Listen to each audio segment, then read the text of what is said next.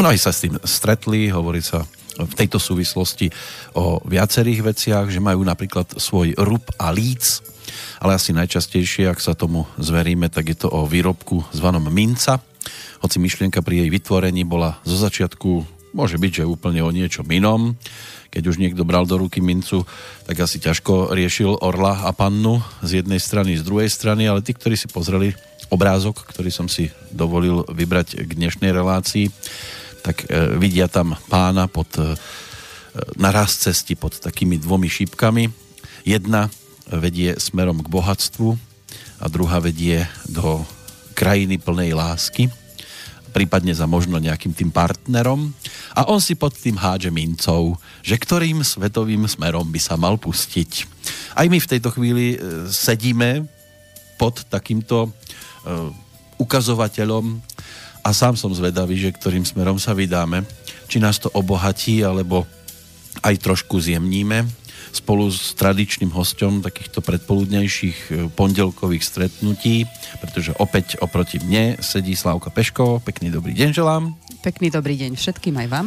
Tak ako je to s vami a mincov? Hádžete si, alebo vy to nepotrebujete? Viac menej už nie, ale áno, poznám časy, kedy som si aj ja hádzala mincov, že kam? A hovorí sa, že keď vyhodíte mincu a v tom momente rozmýšľate nad tým, čo by ste chceli, aby vám padlo pri takomto rozhodnutí, tak už vás hovorí to podvedomie, ktoré máte vlastne zabudované, a je to to, čo by naozaj duša potom túžila. Čiže padne mi to, čo chcem. Áno, lebo keď si zoberiete, že keď padne minca a padne vám niečo, čo ste nechceli, tak v tom momente viete, čo ste vlastne chceli. A to je to, kde my vlastne zápasíme medzi tým, ako logicky si nejaké kroky zdôvodňujeme, a medzi tým, čo v skutočnosti túžime. A ako sme v predchádzajúcej relácii hovorili častokrát, ten náš vnútorný strach, alebo možno dneska si o tom budeme hovoriť, prebratý vzťah, či strach od niekoho v rámci vzťahov napríklad, keď nám na niekom záleží, tak ten môže veľmi silne ovplyvňovať to, kade a ktorou cestou sa teda pustíme. Dnes sa budeme báť? Nie, dneska budeme hovoriť o tom, tak ako sme minule skončili, o podvedomom strachu a o tom, že tie prirodzené strachy ľudia majú vždycky nejakým spôsobom ten strach v takej, nazveme to, križovatka života, presne ako podľa toho obrázku ste hovoril. On nám vypláva a začíname bojovať medzi tým svojim vnútorným rozporom, čo by sme chceli a kam teda asi nás to logično púšťa, alebo logicky by sme mali ísť, a to môže naozaj spôsobiť, či je to strach z straty ľudí, alebo z nejakej podpory, alebo je to strach z finančnej nestability, alebo strach z rozhodnutí, strach opustiť domov, lebo všetky tie veci tvoria našu takú vnútornú stabilitu, ktorú my si myslíme, že je pre nás dobrá, a strach pre nás znamená niečo neznáme. Je to prirodzene dané, s týmto sme sa narodili, je to prírodná vec, všetky zvieratá na svete poznajú strach, ale je rozdiel strach, ktorý sme mali ešte v tých zvieracích púdoch, alebo kde rozlišujeme strach, ktorý má ten podtext toho podprahového vnímania, že je to ohrozenie života, lebo z prírody sme vyšli ako všetky zvieratá, kedy nám to môže zachrániť ten strach život, a kedy je ten strach viac menej vytvorený v našej hlave.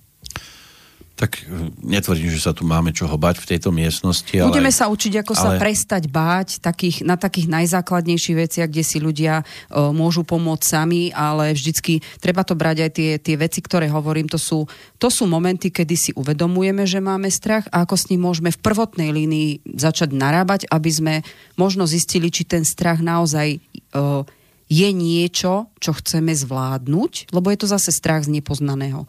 A chceme to zvládnuť, pretože už nás to tak trápi, že už toto chceme prekonať, alebo je to strach, ktorý vlastne vyplýva len z niečoho, čo nepoznáme, a môžeme to sami zmapovať a tým pádom sa pohnúť sami. No keby sme chceli, tak aj tu sa môžeme báť, že nám napríklad padne strop na hlavu, že sa zosype čokoľvek okolo nás a môže nám to niečo spôsobiť, ale asi viac tých strachov je za tými oknami, a to je normálne, že strašný svet. A ja by som zase s vami nesúhlasila, lebo stále hovoríme o zákone vesmíru, v ktorom fungujeme, či sa nám to páči alebo nie. To, čo si priťahujete, alebo to, na čo myslíte, si v podstate pritiahnete. To, čo určite, zákon vesmíru je jasne daný, a skúste si porozmýšľať vo vašom živote, koľkokrát ste mal obavy z niečoho, že zle dopadne, A vlastne to aj zle dopadlo. A prečo? Pretože už ste bol pripravený na tú zmenu, len vy ste ju odmietal. Ale tá križovatka vlastne je niečo v živote, kde tá zmena vám do života príde, je len o tom, či ju chcete zvládnuť alebo nie. A presne na toto už ten dátum narodenia je, dá sa povedať, veľmi vypovedajúci, ako ju zvládnuť môžete. Nedá sa povedať, že by takáto zmena alebo taká príležitosť na váš vzostup nenastala aj neskôr, lebo sú príležitosti, ktoré dostávate možno vo veku, kedy ešte to nevnímate ako prioritu života, ale potom príde druhýkrát taká príležitosť a vy zrazu naozaj chcete ju zvládnuť. Podvedome túžite potom niekam sa dostať. Ide o to, aby ste to zvládli a aby ste sa tých svojich strachov prestali báť. Modelová situácia, to asi zažilo mnoho ľudí, nebudem jediný, dostaneme v škole guľu a už strach, že doma bude bitka. Aj toto je niečo také, čo sa dá do toho zaradiť? Ja by som povedala, že toto zrovna nie, pretože to je strach zo vzťahov alebo strach z toho, že niekto nás bude ohodnocovať, posudzovať, že prečo som tú päťku dostal. Toto je niečo úplne iné, to je strach z toho, že ako zareaguje okolie.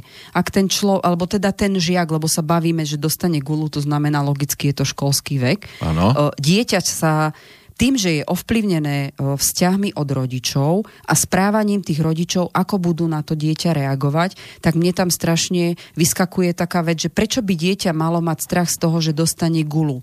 Pretože tá guľa síce hovorí o tom, že možno áno, totálne to odflákol. Hej, dobre. Ale to dieťa si, keď mu povieme, no pozri sa, ako dostal si päťku. Ty si s tým spokojný? Keď dieťa ide domov so strachom, bože, ja neviem, čo mi všetko rodičia urobia alebo zakážu, len preto, že som dostal päťku, to dieťa si je vedomé toho, že niečo neurobilo, ale ten strach ono nemá z tej päťky, že niečo neurobilo. No päťka inak nejak, ale má strach zo vzťahu s rodičom a to je už zlé. Toto by som už povedala, že zrovna nie je modelový prípad, dobre, ale ja by som použila niečo iné. Dajte. Strach, ktorý sa učíme prekonávať, sa bavíme skôr o niečom, čo už ide od nejakého dozrievania do spievania. To znamená strach zo vzťahov môže sa kľudne prejavovať tak, že ja neviem, dievča je zaľúbené do chlapca alebo chlapec do dievčaťa a bojí sa ju osloviť, pretože si myslí, že nie je hoden jej. Nebola by tam tá odpoveď, akú by chcel, aby bola. Áno. To znamená, že on si môže vybudovať, to znamená, niekde v minulosti sa mu muselo udiať niečo také, že jemu niekto povedal, ale ty si vôbec nie to, zabudni na to, táto baba není tvoja liga. Hej? To znamená, zbytočne sa snažíš, ona si ťa nevšíma. Rúbeš privysoko. Tu už je strach vytvorený zo vzťahu, alebo z toho, že prebral negatívne myšlienky od niekoho. A presne toto dneska budeme riešiť, kedy je ten vzťah o nás a kedy je o tom, že máme okolo seba, znova sa vrátime k téme, ktorú sme brali, toxických ľudí. A strach zo zmeny môže byť, alebo tento prejav nás môže varovať v tom dobrom aj od toho, akými ľuďmi sme obklopení, pretože všetko, čo sa nám v živote deje, ako fungujeme, dokonca aj to, či máme úspech, neúspech, dokonca aj zdravie, akým spôsobom sa naše fyzické telo bráni voči takémuto strachu, ktorý nám ide znútra, lebo to je najškodlivejšia emócia na naše fyzično, tak toto je všetko to, čo dneska budeme brať v rámci toho, kde sa to prejavuje, ako s tým môžeme prvotne naložiť, kým začneme rozmýšľať, že všetko sa točí naozaj o tom, ako rozumieme sami, ako máme prijatých samých seba a čo všetko už je vplyv toho okolia, kedy my preberáme cudzí strach. Keď hovoríte o tom, že niekto rúbe príliš vysoko, film Vratné lahve ste videli. Áno. Tak tam bol jeden, Jan Budaš ho stvárnil, on pri tom výdaji fliaš robil a bol akože tým úlistným, lebo robil s lisom. A bavil sa tam s Zdeňkom Svěrákom v jednej scénke v štýle, že viete, ja mám problém nájsť si dievča, lebo ja si hľadám vždy neadekvátne krásnu voči mne a to je v podstate každá. On mal už strach oslovovať ženy. Áno. Lebo... Áno, to už je vybudovaný strach. To je tá snehová guľa, ktorá sa len nabaluje. No, tam sa mu páčila tá, čo chodila s tými čiarkami na brúšku, čo mala nakreslené. A on tak premýšľal, že z čoho to má. Že či to nie je potom, ako dosiahla vrchol so svojím partnerom, že či to nemá kvôli tomu tie čiarky na tom brúšku, že si on tam vždycky dával pásku. Áno. tak ten mal práve takéto strachy v sebe ukryté, že chcel. No paradoxne vám môžem povedať, že tým, že ja pracujem aj, alebo teda respektíve aj krásni ľudia, fyzicky krásni ľudia majú rovnaký problém so vzťahmi, ale nie osloviť, ale práve, že odmiedať. Oni majú pocit, že jednoducho tí, ktorí nie sú možno fyzicky menej krásni, sa boja tej ich krásy. Takže to je zase iná strana mince, o ktorej sme sa bavili, a ja určite môžem povedať, že veľakrát sa stalo, keď prišiel takýto človek, tak skôr vadilo mu, alebo respektíve mal obavy z toho, že kopec zaujímavých ľudí a ľudia, ktorí do jeho života v skutočnosti patria, už len tým ich strachom, že sa boja ich osloviť, tak jednoducho oni prichádzajú o obrovské množstvo ľudí, ktorí ich naozaj zaujímajú. A keď to urobia oni, to znamená, že aj oni majú svojím spôsobom strach, tak majú strach z toho, že ich odmietne ten človek len kvôli ich fyzickej kráse. Takže na margo tohto, ak sa niekto našiel v tom, že mám strach osloviť niekoho, kto je fyzicky veľmi krásny a príťažlivý pre strašne veľké okolie, prestaňte sa tohto báť. Boli by ste prekvapení, že ten človek na druhej strane je... Toto je to posudzovanie, ktoré ľudia robia. Prestaňte sami seba posudzovať, aby ste nebol posudzovaný. Len sú aj opačné prípady. Sú aj opačné. Keď povedzme, tá, ktorá dosiahla určitú pozíciu, tak sa bojí osloviť niekoho, pretože sú prípady, keď aj žena, ktorá je úspešná, má problém nájsť si partnera, áno, lebo nemusí zniesť jej úspech. Presne tak, a to sme, myslím, že už raz tak trošku naškrtli, no. A je to ešte vec, ktorú možno do konca roka sa k tomu vrátime, že prečo vlastne muži majú problém zvládať takéto silné ženy a s čím musí takýto chlap rátať, že taká žena proste takto myslí. A zase opačne, prečo takéto ženy muži opúšťajú.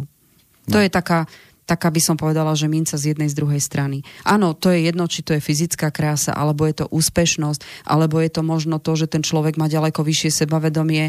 Ešte neznamená, že to nie je úplne obyčajný človek so svojimi starostiami, radosťami, a určite to posudzovanie asi to najškodlivejšie, čo človek môže robiť, či už sebe, alebo iným. Áno, príde domov, vyzuje papuče a je to bežný človek so svojimi mínusmi, plusmi a tak ďalej. Takže určite sa netreba báť. Ako čo môžete stratiť? V tom najhoršom prípade vám ten človek povie, sorry, nebavím sa s tebou, ale aj odmietnutie z takéhoto dôvodu, že tento človek je možno fyzicky veľmi pekný a už začína byť možno aj namyslený, nazvem to tak vám len ukazuje o tom, že on je namyslený, a vám sa ukáže tá stránka, že vlastne ani nemá prečo.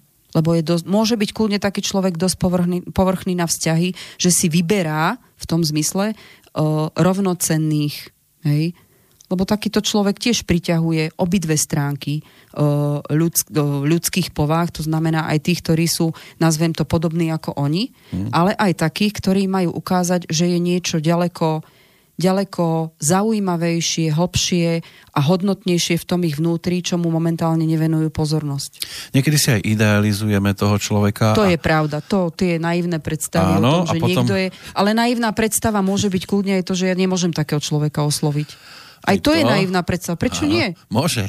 Pokiaľ komunikuje v tom istom jazyku, alebo sa vieme dohodnúť rukami, nohami, prečo nie? To je ako v prípade, ja neviem, auta. Áno? Vidím ho na parkovisku, wow, to je super, to by som chcel. Sadnem si do neho a zistím, ale to má také blbé páčky. To je v prípade človeka. Vidím ho kráčať, to bude super, tam povahovo mi musí sedieť. Osloví ho, rozprávajú sa 2-3 minúty a povie si, toto som chcel. Toto bol krásny príklad toho, a ja takisto, ja som kedysi veľmi bola veľký fanda aut, a dá sa povedať, že každý jeden model, ktorý vlastne vyšiel na trhu, tak keď už sa dalo, mala som kamaráta, ktorý robil pri predajoch auta a rôznych teda typov značiek, tak on mi vždycky zavolal, že vieš čo, máme takéto nové, v tomto si ešte nesedela, poď sa previesť. Tak som mala takúto dobrú známosť. Môžem vám povedať, že veľakrát dobre vyzerajúce auto zvonka, keď som si sadla, tak som zistila, že mi vlastne nevyhovuje. A tak to je to úplne v pohode. Ale aj opačne to platí, že niekoho vidíte, chodí okolo vás a vy si ho v podstate ani nevšímate až do momentu, keď spraví niečo, kde vám to zazvoní a poviete si, tento človek má niečo zaujímavé v sebe, hej? A presne už to tam zazvoní a ide to. A toto celé hovorí o fáze nejakého duševného dozrievania, ktoré nastáva počas života, vždycky v nejakých etapách. A je to o tom, že ako vlastne vnímame tú kvalitu toho života, lebo je rozdiel v tom, že keď niekto, a to môžeme kľudne baviť sa aj o situácii, že peniaze. Sú ľudia, ktorí strašne túžia po peniazoch. Zrazu, keď začnú sa venovať tej kariére a tie peniaze, tá hmota začína prichádzať. Oni, keď už na duchovnej úrovni sa niekam dostanú, a už začínajú to duchovno vnímať, tak si uvedomujú, že s tými peniazmi zostali sami a presne tie peniaze sú najväčšia bariéra toho, prečo málo kto s nimi vôbec nadväzuje vzťah. Poznáte veľmi krásne situáciu, že proste takýto človek, ktorý má veľa peňazí, najmenej hovorí o tom v spoločnosti, keď chce zbaliť napríklad babu, alebo baba chce chalana, pretože toto je presne ten problém, kde už sa na mňa pozerá cez peniaze. Peniaze automaticky priťahujú ľudí, ktorí vás môžu, nazvem to v úvodzovkách, oni oberať. Hej? Takíto muži si hľadajú zlatokopky, takéto ženy si nájdú lajdákov, ktorí pri nich žijú a sú v podstate platení milenci, len o tom nevedia, alebo ona si to neuvedomuje.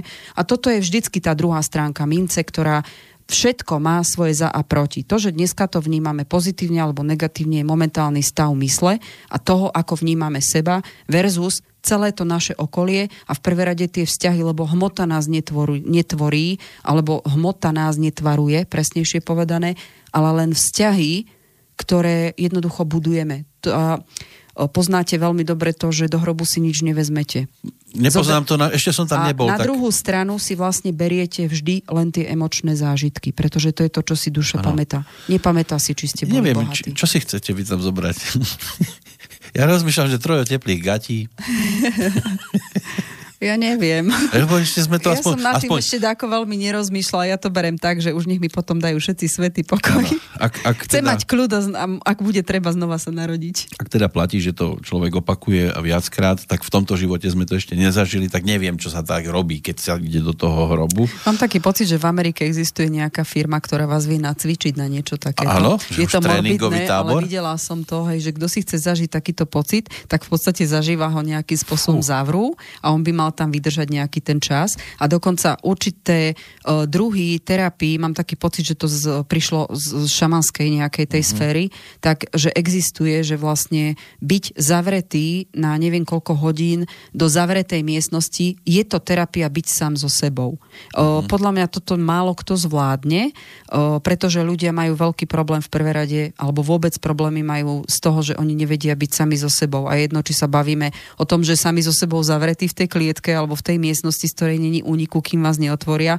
Alebo napríklad skúsme si uvedomiť aj to, že častokrát ľudia chodia do spoločnosti len kvôli tomu, aby neboli sami so sebou, že trávia čas preto, lebo nechcú, nevedia a oni utekajú od seba.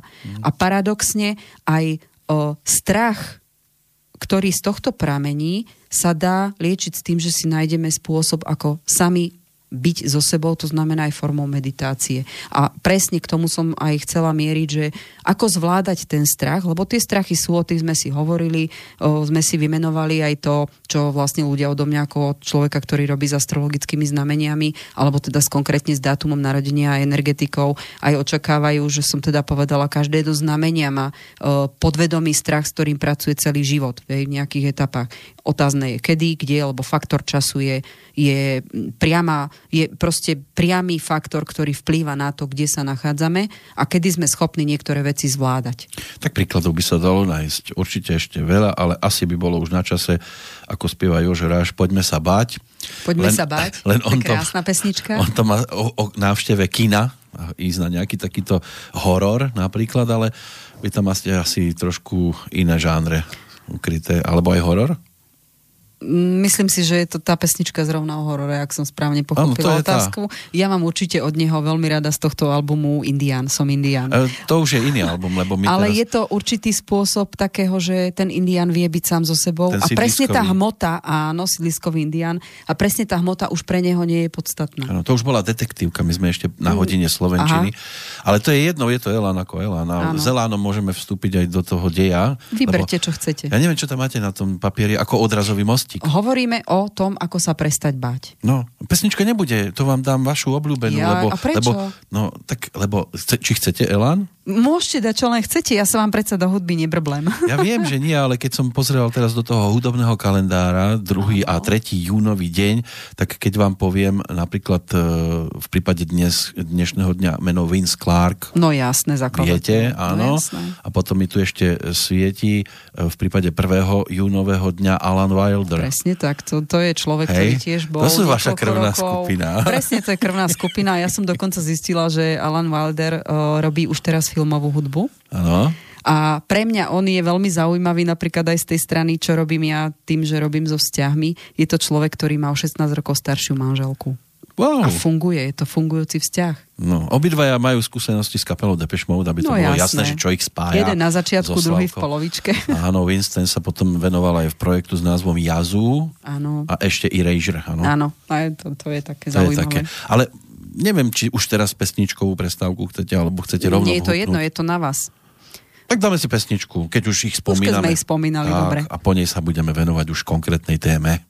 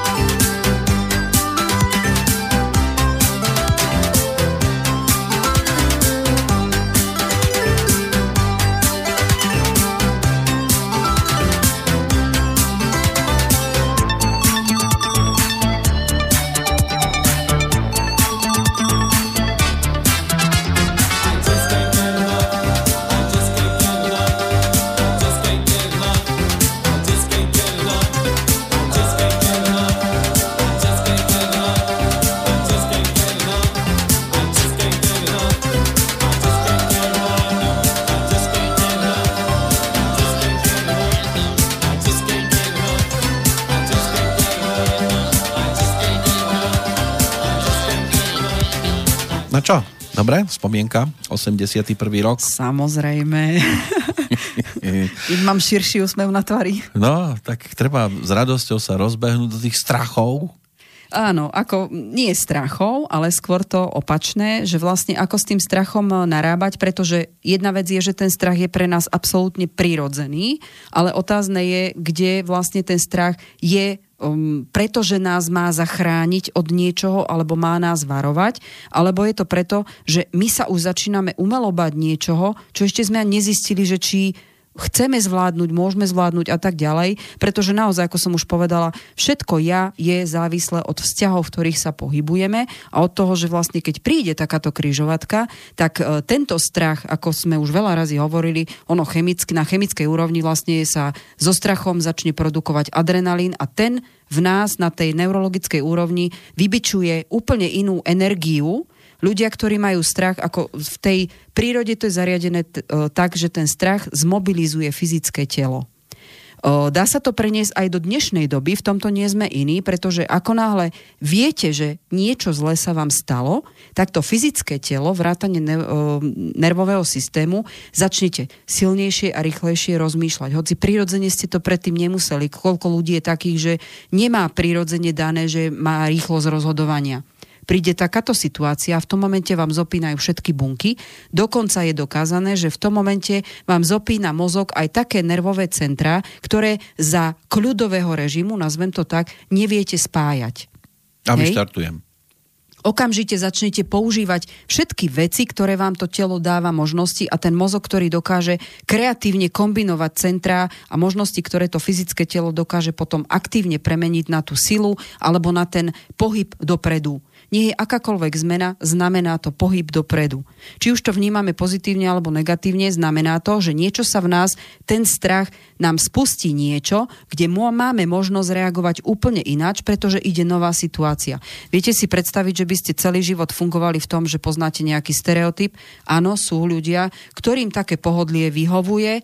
Otázne je, spýtali ste sa ich, či sú šťastní. Ráno ide do roboty, odslúži si svojich x hodín za týždeň a vlastne príde domov, pozrie nejakú telku, lahne spať. Toto je celý jeho život. Otázne je, či je ten človek naozaj šťastný. Tam sa už môže naozaj prejavovať, ak je on nešťastný, tak začne produkovať toxicitu v podobe v prvé rade toho mentálneho nastavenia, pretože ten človek nemá jasný cieľ, nemá víziu, nemá túžby, nemá ciele, on sa vlastne prestal rozvíjať. Sú momenty určite, keď si sadne spokojne do svojho tradičného kresla a začína dávať na všetko, čo vidí. Aj to, ale takže aj si dá svoj obľúbený nápoj. A v určitých momentoch, nie každý deň to tak je, ale zrazu je spokojný, lebo je vo svojom. Má akože spokojnosť, bezpečie. Bezpečie a spokojnosť neznamená, že ten človek je šťastný. Ak žije x rokov takto, tak potom začne sledovať to, že a ten sa má dobre a začne za tým hľadať to negatívne. On sa má určite dobre preto, lebo je podvodník. A toto už je priamy dôkaz o tom, že tá nespotrebovaná energia, ktorá sa mu vlastne cez myšlienky iba koncentruje a nevie to ten človek, alebo nechce, alebo je pohodlný, alebo nemá dôvod produkovať tú energiu alebo spotrebovať ju cez to fyzické telo, tak vlastne začne hľadať to, prečo iní sa majú dobre, a on je ten najlepší, ale oni sú tí zlí, lebo sa majú dobre. Toto už je toxicita človeka. Zvyčajne to máme tak, že kto sa dostal k veľkým peniazom, tak určite len podvodom. A keď niekto zdedil, tak si poviem, no to by som aj ja vedel. Takto sa dostať k peniazom. Ja sa dosť bavím na tom, že ja keď sa rozprávam s kýmkoľvek, či na prednáškach, alebo na konzultáciách, ja tam vnímam jednu dôležitú vec a to ľudia majú strašne veľa vecí načítaných, navnímaných, vedia, že to tak je. Ja to volám, že to sú tí akademici, ktorí všetko vedia, ako sa má robiť, ale keď sa pozriete na ich život, tak vlastne celé to začína a končí o tom, že vidia, ako posudzujú sa sami seba s druhými, ale tí zlí sú, alebo tí druhí sú zlí za to, že oni sú tam, kde sú, oni si myslia, že je to v poriadku, ale oni to, že majú niečo viac ako oni, hej, tak je to určite založené na zlom. Toto je priamy dôkaz toho, že ten človek už je toxický. Tam asi nemám čo iné dodať. Koľko takých ľudí vás napadne? Tomu hovorím, že to sú ľudia, ktorí aj na hrude zlata nájdu chybu. No, takých máme často aj tu. ako návštevníkov. Že prídu... za to občas mám pocit, že musíme tu vyvetrať, lebo je tu ťažká klíma. Oni prídu proste so svojou predstavou, ako by mal svet fungovať, ale ten ich osobný nefunguje ani tak, ako by mal. No, ja nemám právo to komentovať, to už je presne na tých ľuďoch, to vy ich stretávate, ja ich zase stretávam v iných sférach. Ako náhle človek prichádza do nejakej križovatky a už je na duchovnej úrovni toho, že niečo ma bolí a chcem tomu rozumieť, to znamená, že on už zaznamenáva v tom čase v živote duchovný rozvoj a chce sa posunúť ďalej. To je presný signál toho, že už je schopný tú situáciu zvládnuť tak, aby to nebolo také, že dobre, je tá príležitosť, no nevadí, ja si ju nebudem všímať. Vtedy ešte možno nie je na duchovnej úrovni, aby to zvládol, ale ako náhle začne klásť otázky, prečo sa mi to do života deje, čo tým mám vidieť a prečo sa mi to opakuje toľkokrát. Viete, koľko ľudí s týmto príde, že mne sa to opakuje v živote stále? Áno, pretože on už je schopný tú situáciu zvládnuť, ide o to, že tomu nevenoval pozornosť. A toto je presne to, čo vravím, že častokrát ľudia, keď sa im niečo nedarí, tak vlastne oni nevenovali tomu pozornosť cez to, že by si na to u seba našli čas. Venujú sa všetkému možnému dookola, všetkým možným, nevedia si nájsť čas pre seba. A toto je presne to, kde vlastne my sme dostali vedomie, podvedomie a svoju myseľ ako v podobe myšlienok toho duchovného, nehmotného na to, a je to spojené s telom, aby sme to cez fyzické telo dokázali plniť. Preto vravím, že keď sú tieto dve veci v harmónii a začíname rozmýšľať, kto som, kto sú oni, prečo ich mám pri sebe, prečo sa mi to deje, to duchovno spájame s fyzičnom, s tým, že áno, som s tým spokojný, ak nie, tak ako to môžem zmeniť, lebo chcem byť šťastnejší. Tam už nastáva to priame prepojenie medzi tým duchovným, fyzickým a jedno, či to je v úrovni čakier, našich snov, túžob, pretože iba človek, ktorý nič neurobí, nemôže čakať, že tie sny mu prídu. No, kopec zápiskov, ale musím povedať, že zatiaľ Slávka Peško do papiera nepozrela asi ani raz. Ako? A že ešte ste nepotrebovali nič čítať z toho, čo máte pripravené. To len tak mám, že a už máme pol hodinku. Očne sa orientujem v prístave. Pol hodinku za sebou, zatiaľ vás stále od toho odťahujem a vy predsa potrebujete sa k tomu dopracovať, aby sme to aj použili. Takže, ako sa prestať báť, tie obavy a strachy sú v podstate našim vnútorným démonom, ktorý ohrozuje, na prvej úrovni si uvedomujeme, že duševné zdravie, hej, lebo začíname byť z toho nešťastný. Postupne sa to prejavuje aj na fyzickom zdraví, to znamená, odkladať to znamená nenaučiť sa nič nové, neurobiť v tom duchovne ten postup, pretože všetko to dobré alebo zlé, tie obavy, ktorým sa náš mozog zamestnáva, vlastne zneistujeme si svoju vlastnú budúcnosť.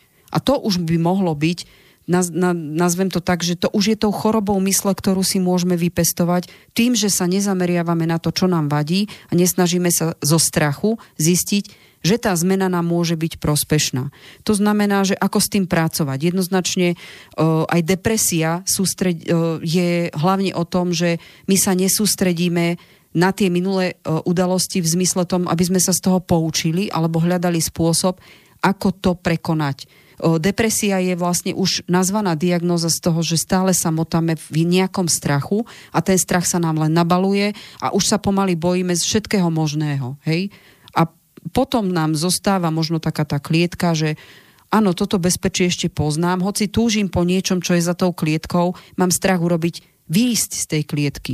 A veľmi dobre poznáte, že ak vtáka zavriete do klietky a držíte ho tam niekoľko rokov, tak potom ten vták má veľký problém, keď sa otvorí tá klietka, vlastne on sa bojí vylietnúť. A toto sa deje aj ľuďom. Netýka sa to len operencov. Už, ako to nazvete, čo chcete. To znamená, že pri človek, obavách... keď sa rozhodne, povedzme, pre samotársky život, tak už sa potom aj bojí ísť do nejakého vzťahu. Áno, pretože on... každý človek, to je ten primárny strach. Keď poznáme niečo, čo nám vytvára aspoň aké také bezpečie, tak akákoľvek zmena pri dlhodobom pestovaní si a krmení, nazvem to duše strachom, tak vlastne nepozná nič iné. Hej?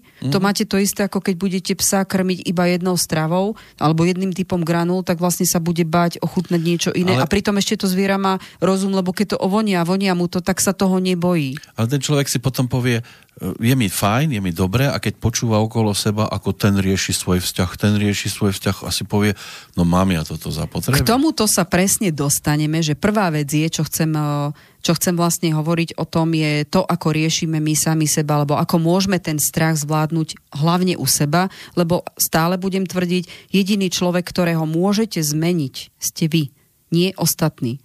Tým, že zmeníte seba, zmeníte svoju vibráciu a začnete priťahovať úplne iných ľudí. Lebo na tú vibráciu už prestanú reagovať tí, ktorí boli dovtedy. Takže jednoznačne pri obavách síce nemáme kontrolu nad budúcnosťou, ale môžeme podniknúť kroky, ktorí od tých obáv nám pomôžu možno rozumieť tomu, prečo sa nám to deje, a začneme robiť iné kroky. To je to, čo som povedala, človek, keď už začne klásť otázky prečo, začo a ako to môžem zvládnuť, tak už je pripravený na tú zmenu samotnú. Strach nás držal v prírode vlastne v strehu, naučil nás aj rýchleho myslenia a zároveň aj tú kreativitu, čo som spomínala, ale je pravda, že sú dva typy ľudí, alebo nazvem to tak, že väčšinou sa to delí na dva typy. Jedni takí, ktorí prirodzene vedia robiť rýchle rozhodnutie. Otázne je, či potom pozerajú na to rozhodnutie aj do hĺbky, a potom sú takých, ktorých strach zdeptá na toľko, že nie sú schopní urobiť krok. To je tá paralýza strachu. Sú dva takéto typy naozaj ľudí, že buď jednáte tak, alebo jednáte tak, a dokonca sa to dá rozdeliť, že každý človek má obidve tieto schopnosti, závisí od situácie, ktorá je, či sa rozhodujete podľa tohto prvého vzoru alebo podľa tohto druhého, ale neznamená to, že ste v niečom horší alebo lepší, ide o to naučiť sa to prekonávať, takže každý reaguje absolútne inak, a tu už by som nešla možno do väčšej hĺbky, lebo to závisí od tej energetiky, s ktorou sme sa každý narodili, to znamená pre mňa, to znamená dátum narodenia a tá rýchlosť alebo pomalosť, ktorú si v daných situáciách vyberáme, pretože aj to je už priamo sa dá naviazať na dátum narodenia, ktorý ten človek má. Čiže ja mám aj v dátume už, že tento sa bude určite báť. V dátume narodenia máte druh vzťahu ku strachu. Nazvem to takto jednoducho. To znamená, ako ste na strach náchylní ho vnímať, to máte v dátume narodenia. Ale sú veci, pri ktorých vy sa dokážete na tú istú situáciu rozhodovať rýchlejšie ako ja, lebo vám tá situácia z nejakého dôvodu je ďaleko ľahšie sa pri nej rozhodnúť, ako by som sa v tej istej situácii na vašom mieste, ale s mojím telom a s mojimi rozhodovaniami, ja by som možno zostala úplne paralizovaná. Toto už je, a presne opačne. Hej, sú situácie, kde ja by som bola rýchlejšia ako vy, pretože pre vás je to iná situácia, a tým, že máte inú energetiku a dátum narodenia, pre vás by to bolo možno presne paralizujúca situácia. Ale povedzme, že tiež asi nie je dobré ísť do všetkého treba byť aj trošku opatrný, nie, že zase presne ja sa ničoho nebojím, ja do toho idem a hotovo, a potom bác. Zvieratá alebo živočíšna ríša sa skôr orientuje v tom, že keď mi ide o život, tak vtedy ten strach spôsobí tú mobilitu tela, to znamená utečiem, aby som sa vyhol smrti. My už v tejto dobe to viac menej nepotrebujeme, alebo potrebujeme to, pretože si zoberte, že pri život ohrozujúcich situáciách človek má tak rýchle reflexy, že naozaj normálne v živote to nevyužíva. Toto ešte stále nám to prírodné zostalo. Ale ak sa bavíme o tom, že my už ako ľudia na tej vedomej úrovni, kde sme, alebo s tým mozgom, ktorý my už máme inak vyvinutý, my si vlastne aj strach môžeme umelo demonštrovať z toho, že máme strach zo situácií, v ktorých žijeme. Zvieratá nežijú taký život, aký my, to je jasné. Ale my tým, že chodíme do práce, máme vzťahy, máme partnerský vzťah, vychovávame deti, máme vzťahy s rodičmi. Presne toto sú situácie, ktoré zvieratá nepoznajú túto našu šialenú dobu, lebo to sme sa o to zaslúžili my tými technickým myslením.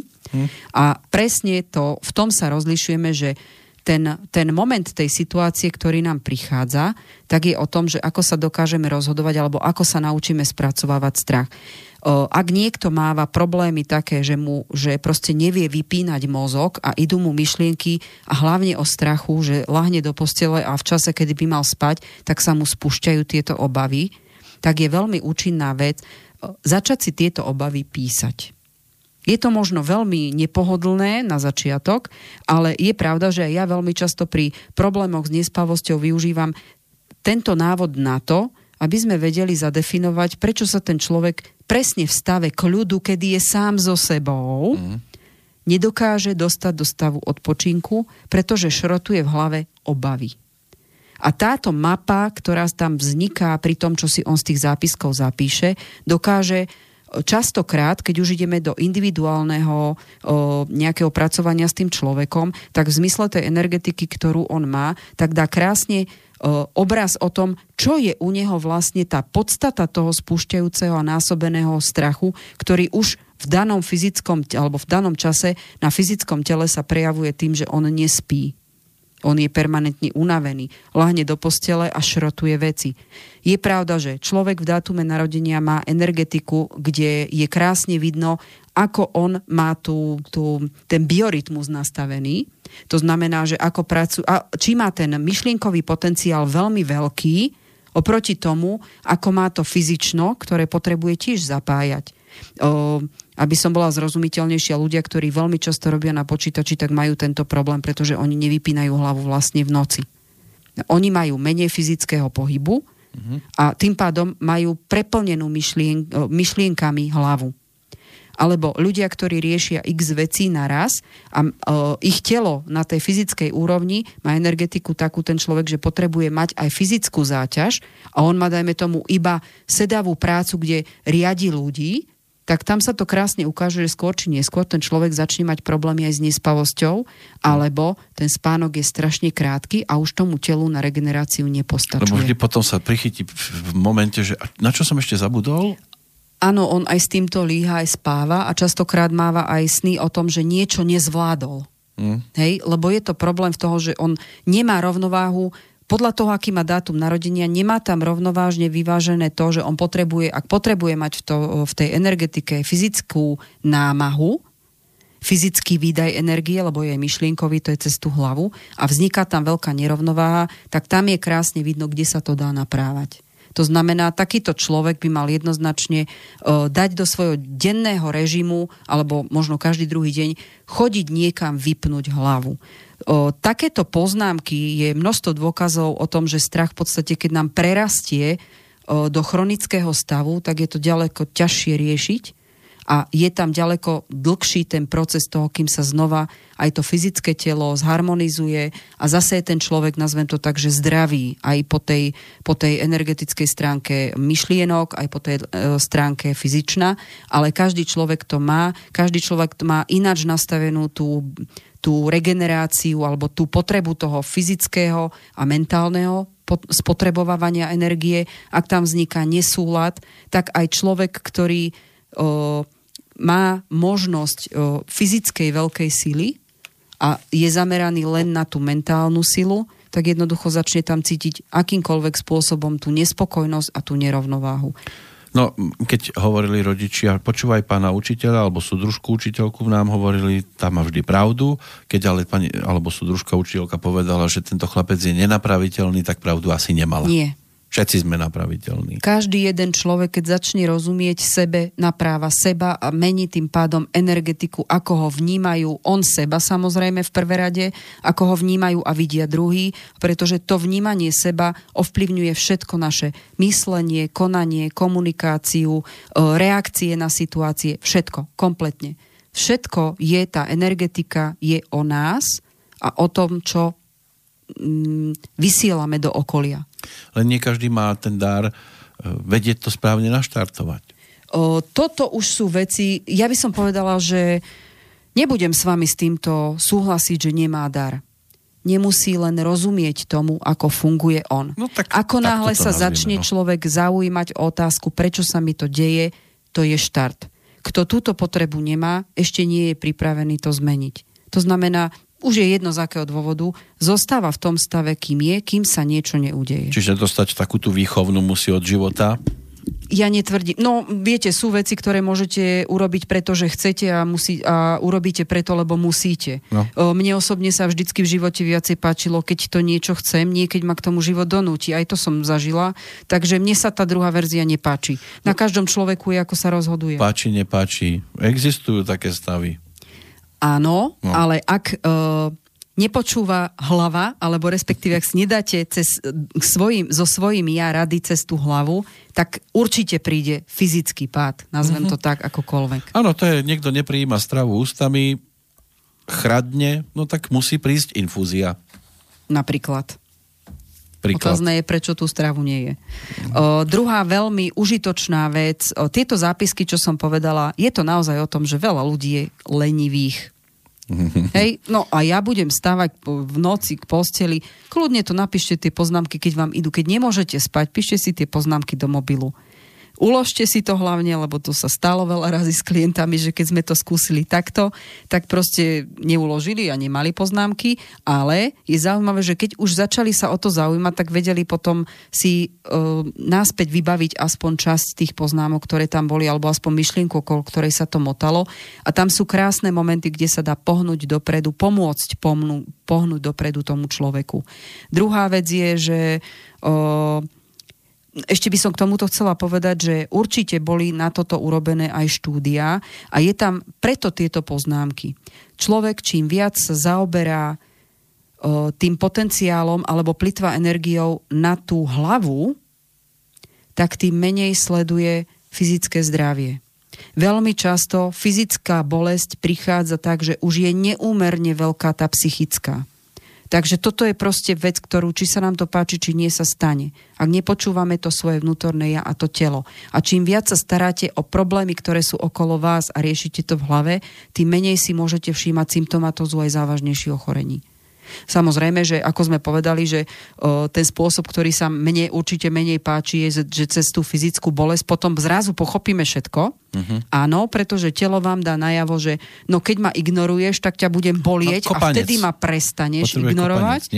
Áno, a hovorí sa, že na duchovnej úrovni choroba je stav alebo telo, ktoré vám dáva najavo, že potrebuje vašu pozornosť, lebo ste nám sa vykašľali. A cez tú chorobu vás donúti zamýšľať sa nad sebou. Ako ja si veľmi dobre pamätám na týždeň v nemocnici, kedy mám pocit, že som zrekapitulovala celý život. Áno, pretože som na to mala prvýkrát čas.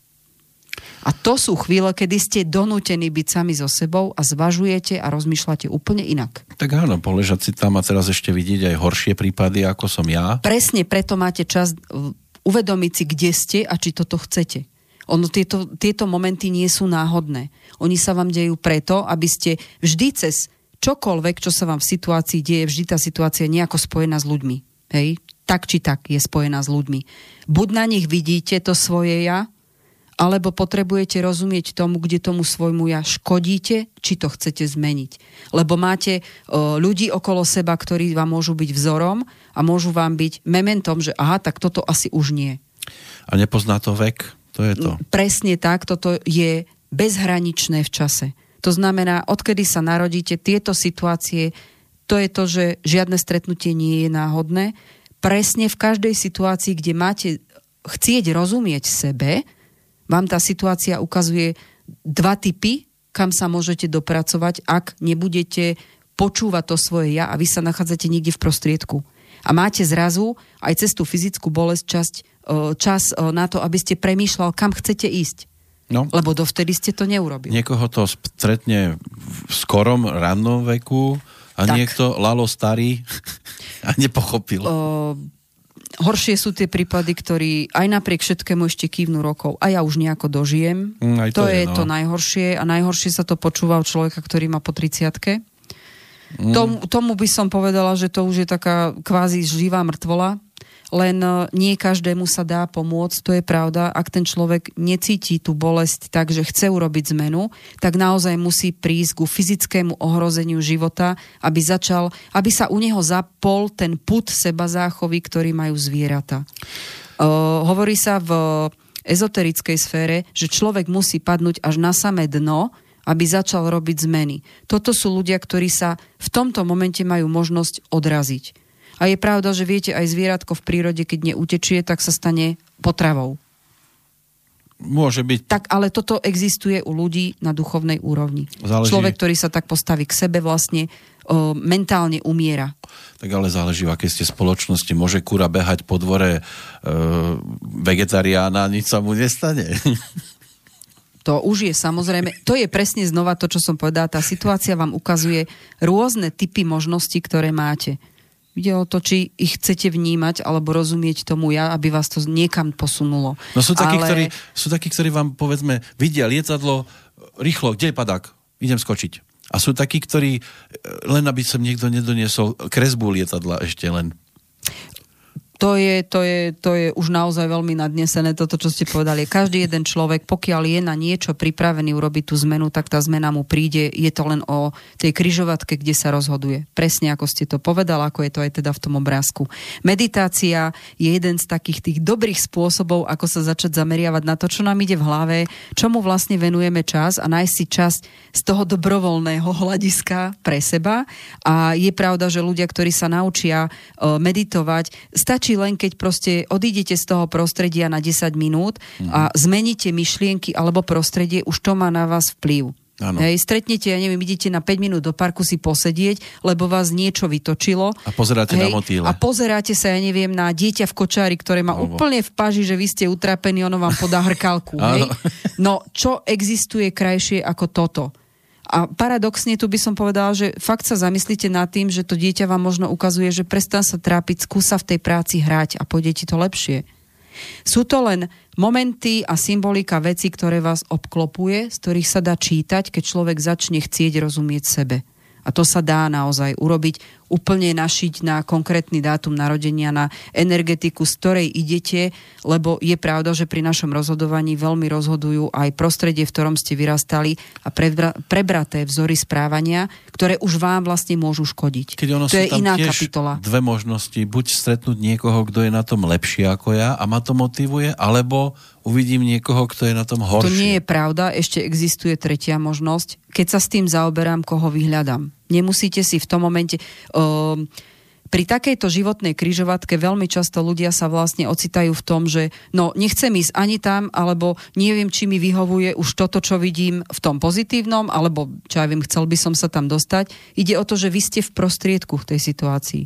A kým nezačnete rozmýšľať o sebe inak, tak vlastne si neviete vybrať. A niekedy pri tomto by som znova pozastavila sa nad jednou starou múdrosťou, ktorú všetci poznajú a paradoxne ju málo kto v živote využíva. Keď sa najviac ponáhľaš, zastav sa na 5 minút. A je to pravda, lebo človek, ktorý sa príliš ponáhla, tak samozrejme sú psychologicky dokázané, že najčastejšie dochádza ku kolapsu, najčastejšie urobíte chybu, urobíte najzávažnejšie životné chyby, pretože nemáte čas sa zamyslieť do hĺbky, čo chcete, alebo kam vlastne smerujete a či je to v skutočnosti dobré, alebo len utekáte pred nejakou radlicou, ktorá vás ide zhumplovať. Zastavte sa, dajte si, darujte si, dovolte si, to je jedno, ako to nazvete, 5 minút a ukludnite sa.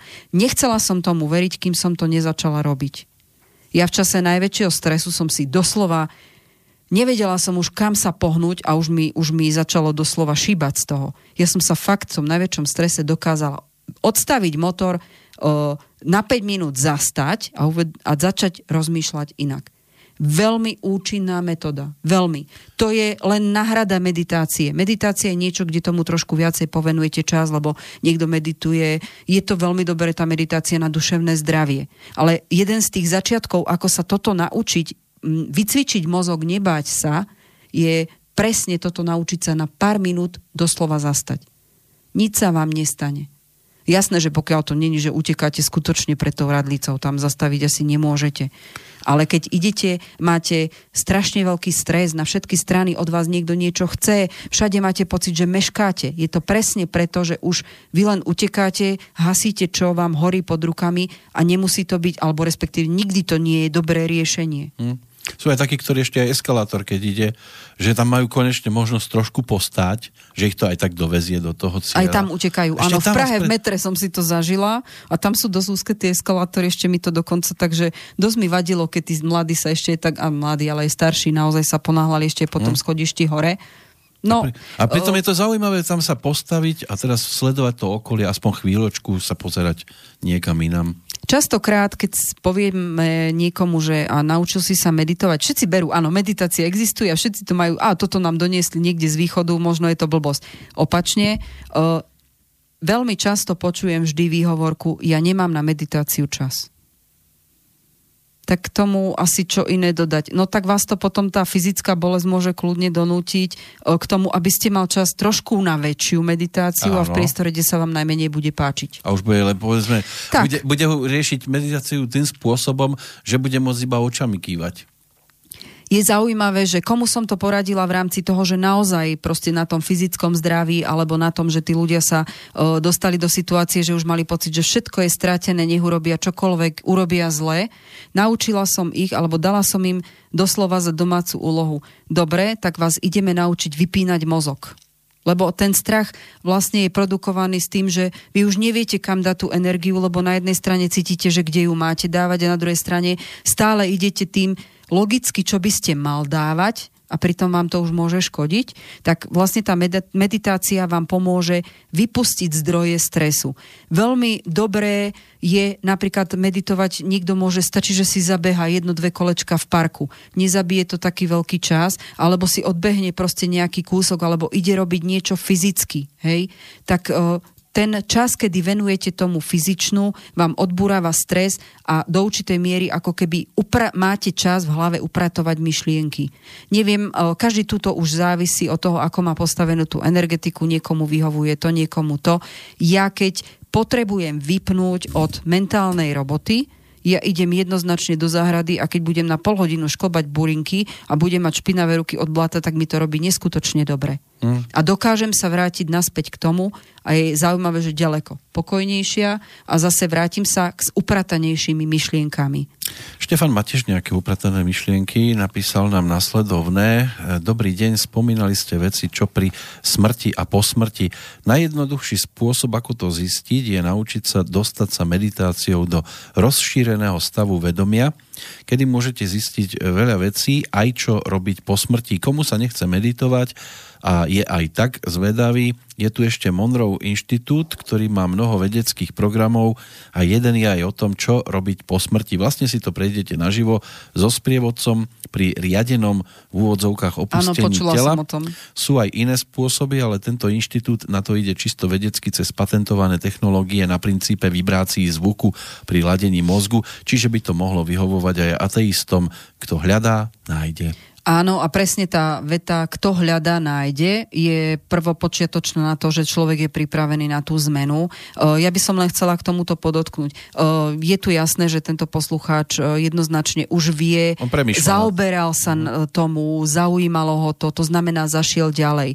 Veľmi často, keď sa bavíme o tom, tá meditácia alebo ten spôsob uvoľňovania myšlienok mozgu, veľa ľudí si myslí, že na to nemá čas. Ja len poukazujem na tie najbežnejšie veci, ktoré možno si ani neuvedomujete, že ich viete robiť v bežnom živote. Toto, čo už on urobil, už vyžaduje niečo, že vás to zaujme natoľko, že chcete v tom byť lepší. Keď niekto sa chce naučiť meditovať, veľmi často to stroskotá na tom, že začne sa porovnávať s niekým. Ale on to už vie lepšie. Paradoxne je to tá najjednoduchšia vec, ktorú čím menej sa pri meditácii snažíte o tom rozmýšľať, tým rýchlejšie meditujete. Veľa ľudí si myslí, že musí mať toto, lebo mi ten povedal, že je to také a toto mám pociťovať. Každý jeden človek je absolútne individuum v tomto a ako to prežíva, ako to potrebuje chápať. Niekomu treba ísť do hĺbky, ako tomuto poslucháčovi, lebo chce tomu rozumieť.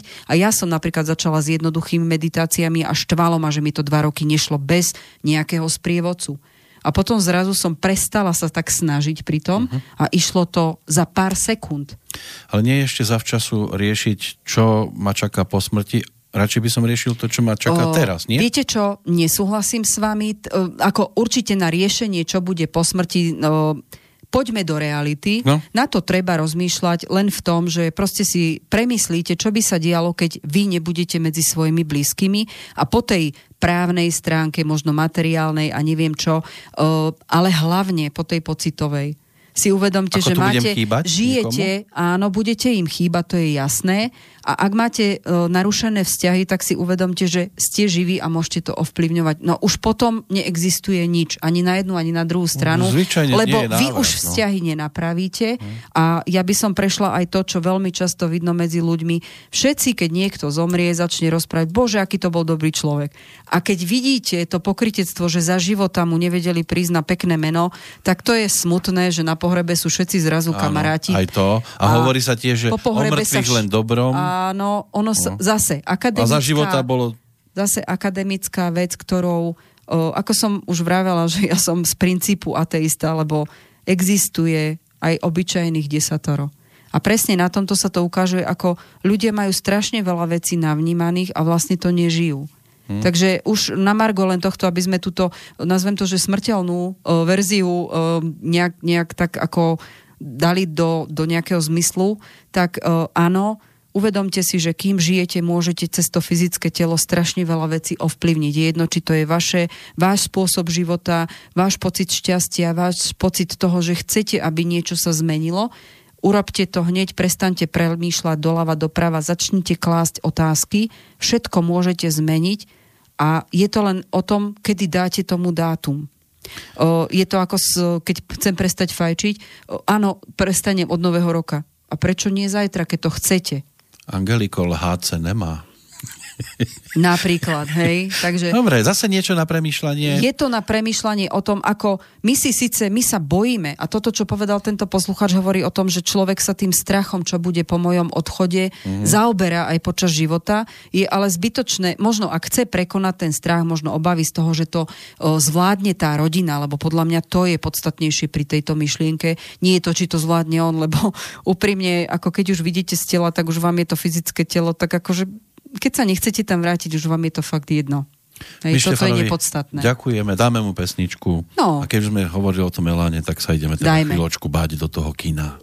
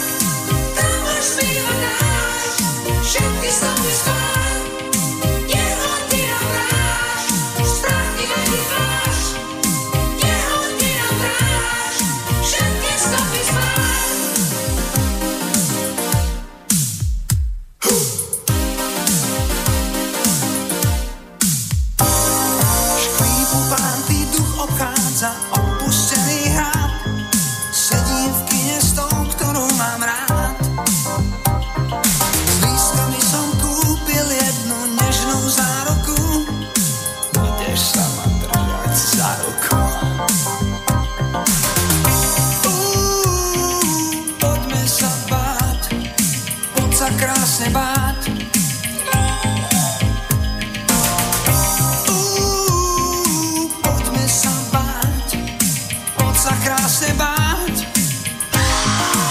Škrtí maža, kam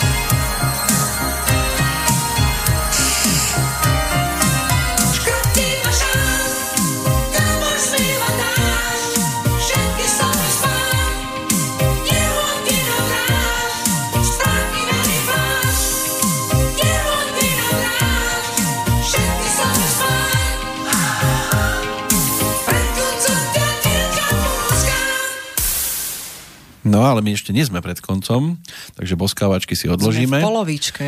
Tak zhruba, polovička. Ale toto úplne ako evokuje, že človek si prípada naozaj ako v tom kine a budeš sa ma držať za ruku. Áno, a tie strachy. No, to, lebo sa hovorilo, že prvé rande v žiadnom prípade na komédiu. Dobre. Keď tak, také niečo, aby dievča sa malo dôvod pritúliť.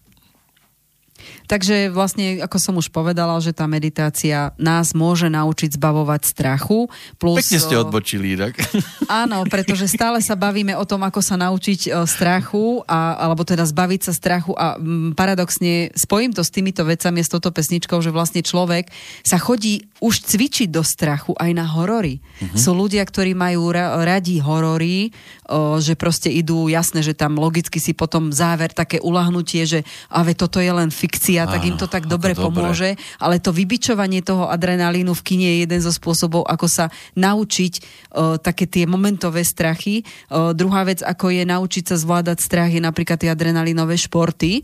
Ja som povedala, že keď náhodou už bungee dozriem jumping? K tomu, že by som si skúsila bungee, dúfajme, že by som to ešte dala, ale ja by som to veľmi chcela, alebo tandemový zoskok z niekde z lietadla, alebo dačo takého. A tak vy, ale zase už na začínam nad tým rozmýšľať. Ste ľahučka, malička, takže vám... No tak mojich necelých 60 kg by to mohlo dať. No určite. Len vidíte, aj Petr Novotný, tuším, skočil, nie? Ale jemu zle vymerali tamto. No, tak je, no. A oškrel hlavu od no pazéna. Toto viem, že dopadne dobre, len musím ja prekonať ten strach z výšok, ktorý mám. A netuším, ako som k nemu prišla, lebo ja som ho nikdy nemala.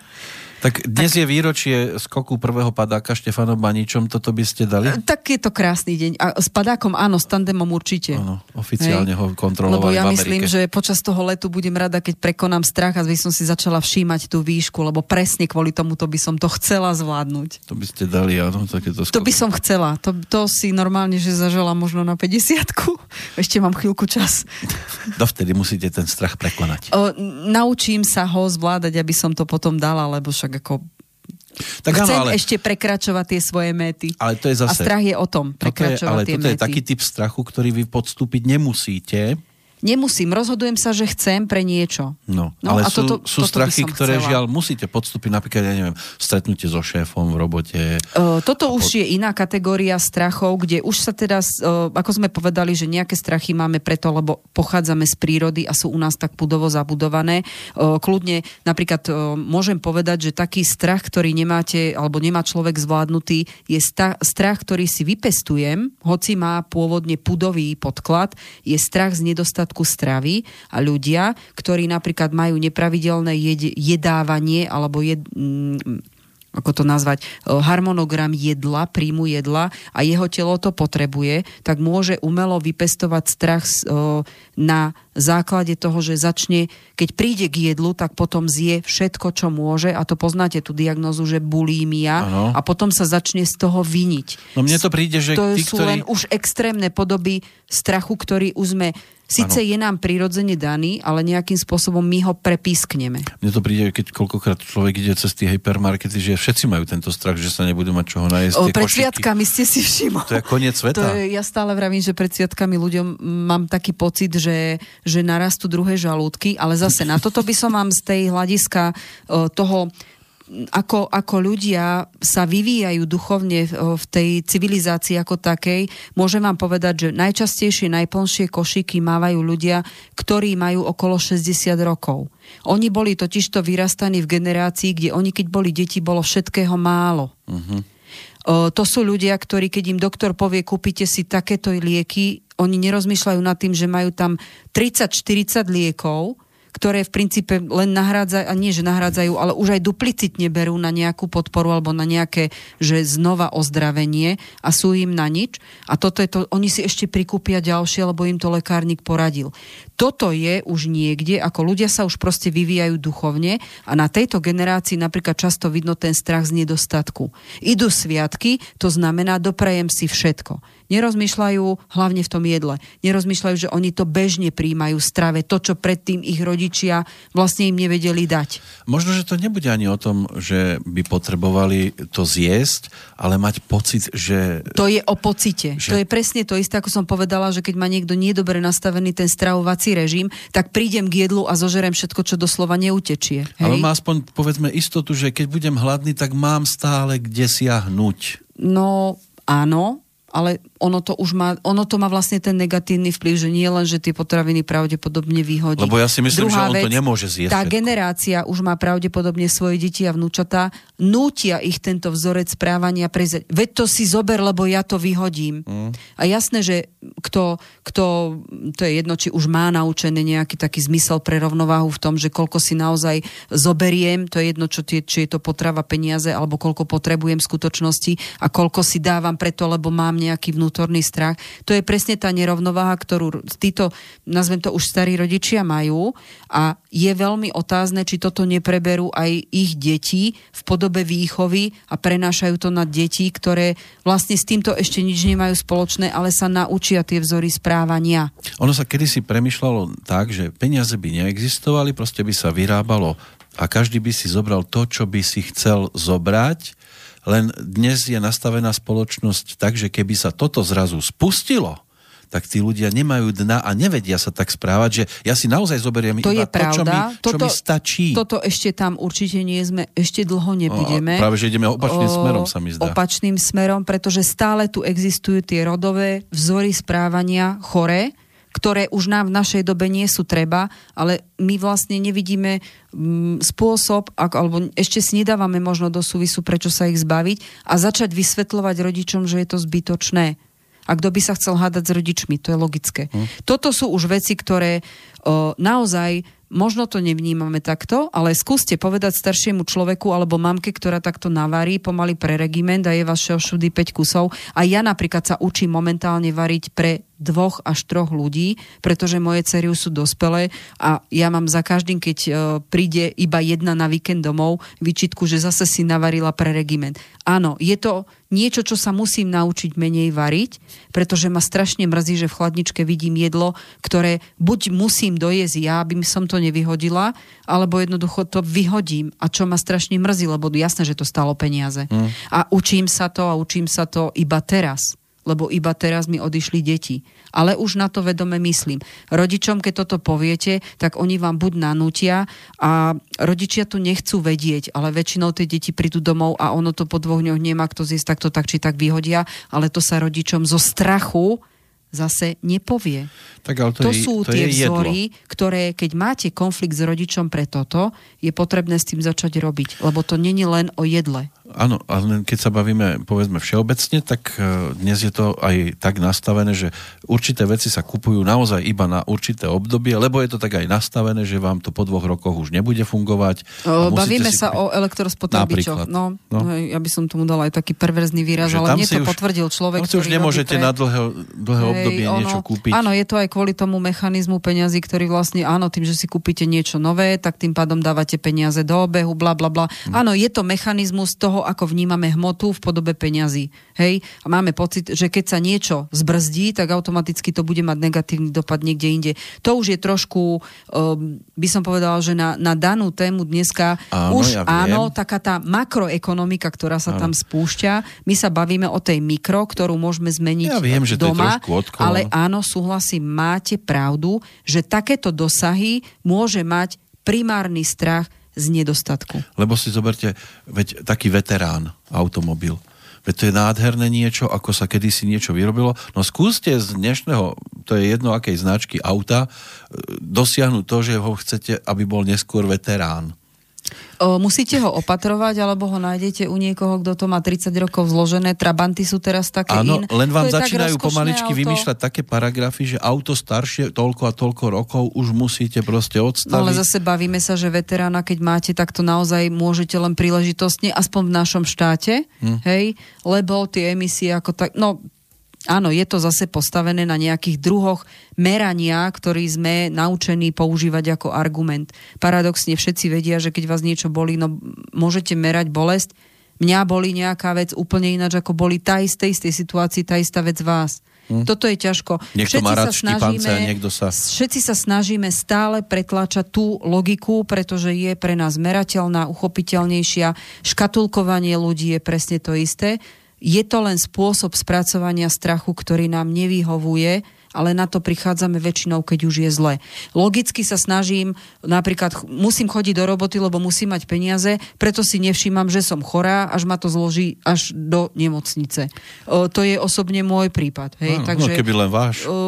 Ja viem, že koľko ľudí bolia ramena? Buď to ide po dobrom, alebo po zlom, to telo vám dá jasne najavo, že robíte hlúposť.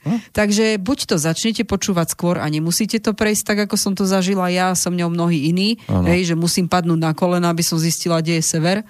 Je to proste tak, aby som sa donútila zastaviť a rozmýšľať nad sebou inak. A verte mi, že keď som išla do nemocnice a boli 3 diagnózy, jedna sa mi páčila menej od tej druhej a tak ďalej, ale ten týždeň mi pomohol rozmýšľať dokonca aj o tom, čo písal ten náš poslucháč, čo sa stane, keď to bude to najhoršie. A verte mi, že to je taká facka, ktorá vám vytriezviete s nej behom sekundy, alebo mne ten týždeň, keď nevedeli, čo mi je, alebo respektíve zvažovali tie 3, jednu horšiu od druhej diagnózy, tak vtedy začnete, prepne vám natoľko, že začnete úplne ináč rozmýšľať. Niekto to musí takto zažiť, niekto je múdrejší a nemusí to takto zažiť. A môžete aj pašie spievať, nepomôže, ale ja som teraz zvedavý, ja vás vždy tak vyhodím z tej kolajničky, že ako sa teraz vrátite do toho svojho? Vrátim sa do toho svojho veľmi jednoducho. Keďže potrebujete vždy si nájsť nejakého, keď idete už ozaj do stavu, že ste unavení mentálne, fyzicky, zastavte sa, znova zopakujem to, čo bolo, naučte sa meditovať, keď len na pár minút, tá meditácia je návrat ku sebe. Aby ste si neprodukovali prebytkom nespotrebované energie alebo prepínaním mozgu umelo strach, ktorý v princípe nie je. Spracovávať sa to aj dá tak, že ako som povedala, to pravidelné cvičenie. Ak vám pomáha, že na chvíľku proste idete si zabehať alebo idete na hodinu do posilky, už vtedy robíte niečo, aby ste nemuseli dopadnúť ako ľudia, ktorých to musí zabolieť, aby začali riešiť svoje vnútorné ja inak. Hej? Tak takto som premostila, môže byť, zvládla som to? Ale jasno, vy ste mostárka, úplne vy môžete mať svoju vlastnú mostáreň. Kým nie som tunelár, je dobre. Ale čo, ak to bude múdre tak a dobré, tak prečo by som sa aj to nenaučila? Tak niekedy krajina je plná kopcov. Ako náhle máte pocit, že ste v živote stratení, je to prvá signalizácia toho, že naozaj ste na križovatke, kde je možno potrebné sa fakt zastaviť. A teraz ideme presne do toho, že tie obavy sú obavy vašej duše. Obavy z toho, či zápasíte medzi tým, po čom by ste chceli a niekde vo vnútri cítite, že by ste to mohli zvládnuť, pretože tá príležitosť vám ide z toho dôvodu, že váš potenciál v dátume narodenia, energetika, alebo nazvite to, ako chcete, vaše schopnosti, ste pripravení na to urobiť tento posun, po ktorom tak túžite. Len potrebujete si dobre rozumieť, aby ste neurobili chyby až také, že by vás to mohlo niekde do takých nepríjemností dostať. Takže tie obavy majú opodstatnenie, len vám nesmú prerásť cez rozum. Nesmiete im v tej logike, tie obavy vlastne vzbudzuje logika, ktorou a čo by na to druhý povedali, a kto vie, či by ma niekto podporil. Kým niečo nevyskúšate, neviete, či to dokážete, a ja stále budem tvrdiť, nie je dobré, že sa tu všade masíruje len myšlienka, všetko, aby pozitívne bolo a neurobiť chybu. Neurobiť chybu nás naučil, pôjdem možno do veľmi plytkej veci, školský systém. Musíš sa to naučiť takto a replikovať toto, čo je tu napísané, aby si neurobil chybu. Blbosť. Všetky dobré nápady, všetky inovácie, renovácie, vynálezy, všetko sa udialo na základe chyby, pretože ste urobili niečo, čo ste sa nenaučili, alebo vám ste vyšiel z toho, čo ste mal urobiť, mimo toho, ako vás to učia. Školský systém ako taký, vidíte dôsledok, aký je. Je to chore, je to len matrica, z ktorej, kde vás učili, no musíš urobiť takto, nevystupuj z tohto, lebo toto sú vedomosti. Nie, vedomosť je reálny život. Si predstavte, že keby to bolo o tom, že nikto nesmie spraviť chybu, tak pozeráme futbalový zápas ešte dnes nejaký, lebo by bolo 0-0. A veľmi sa mýlite, keby sme neurobili chybu, ešte stále sme na strome, žijeme ako opice, jeme len banány, pijeme tekúcu vodu a nevedeli by sme prežiť, iba kým nás nestretne nejaký tiger a nezožerie. Boli by sme ako sa napríklad zemiaky prvýkrát... V potravinovom reťazci. No, zemiaky si zoberte, že niekto omylom nechal v pahrebe a zrazu... Áno, a takto aj vraj orechy. Aj meso. No. Prvýkrát človek, keď sa naučil používať meso, tak to bolo preto, že to blbo nastavil naráženia, mu to proste padlo do pahreby. No, a zrazu zacítil, aké to dobre. Áno, vtedy ako v dobe ľadovej, kedy sa ľudia krmili len mesom, tukom, hej, a mali len sem tam bylinky, ak vyšli spod snehu, alebo kde vedeli, kde ich hľadať, tak jednoducho nič nepoznali, len meso, a kým im nespadlo do pahreby, nevedeli, že existuje pečené. Potom bylinky, no padlo im to rovno, najskôr to povalali po zemi a potom im to padlo do ohňa, tak zistili, že sa to dajú okoreniť. Ja by som povedal, ľudia, robte chyby. Určite, na chybách sa naučíte ďaleko lepšie. Tým, že sa naučíte, čo nemáte robiť, zistíte, čo robiť máte. A je to naozaj o tom, urobte chybu. Ak aj urobíte, tak ja neviem, buď hľadajte spôsob, kto by vám mohol poradiť v tom, že dobre, tak toto sa mi stalo a čo mám za tým vidieť? Lebo niekedy my sme tak znechutení s tým, že urobíme chybu, alebo nie, že znechutení. My máme strach urobiť chybu. Keby to takto bolo, nič na svete nie je tak, ako poznáte v dnešnej dobe. Všetky vynálezy sú spáchané blbosťou a chybou. No jasné. Koľko ich urobil Edison napríklad? Áno, a pritom ho považujeme za jedného z najväčšieho mysliteľa našej doby. Presne tak, a ja ho tiež považujem za génia. Každopádne, my si robíme blokácie na logickej úrovni alebo na tom, že strašne dávame na ten náš mozog a zabúdame používať to fyzično. Ono to má dopad aj na to, že pozrite sa, koľko ľudí má dneska robotu, kde iba sedí a všetci sa sťažujú dokopy, že to začínajú problémy s krčnou chrbticou aj mladí ľudia. Toto je dopad toho, že my iba strašne dávame veľa na mozog a prestávame postupne používať telo. Hej? Toto je to, čo naozaj... Nech je človek akýkoľvek, v každom jednom dátume narodenia je rovnováha medzi tým, koľko to telo fyzické potrebuje, takže ako nebudete to fyzické telo mu dávať pozornosť a nebudete mu dávať, čo potrebuje, no logicky vám začne robiť zle, lebo ho ignorujete. A opačne, kto zase je človek, ktorý je mentálne, potrebuje väčší stimul na mentálne a menej zvláda na to fyzično v rámci energetiky dátumu narodenia, tak je jasné, že takýto človek, keď pôjde robiť nejakú ťažkú robotu, tak tam vydrží ani nie možno o polovicu menej ako človek, ktorý má inú energetiku v tom fyzične. A to je proste dané a od každého jedného človeka absolútne jedinečná vec. Absolútne. To sa nedá povedať, že dvaja ľudia sú rovnakí. To je ako pri zvieratách postavené na štart korytnačku a zajaca. Áno. A chcete od korytnačky, aby to vyhrala. Takže ono, Buddha má krásne jednomyslenie. Keď strácame len to, na čom sme pripútaní, to je to dobré pre nás. Lebo my vlastne strádame alebo začíname sa produkovať obavy na tom, že o niečo prídeme, niečo neurobíme, niečo neurobíme do dokonalosti, nebudeme sa cítiť spokojní.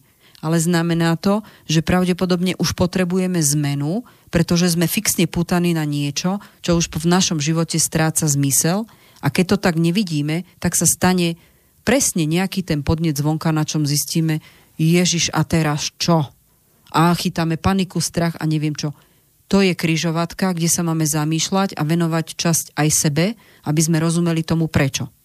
Takže, ja neviem, je jedno, či to nazveme životná križovatka, alebo prišlo mi to z hora ako varovanie. To je jedno. Každý to nejako nazývame.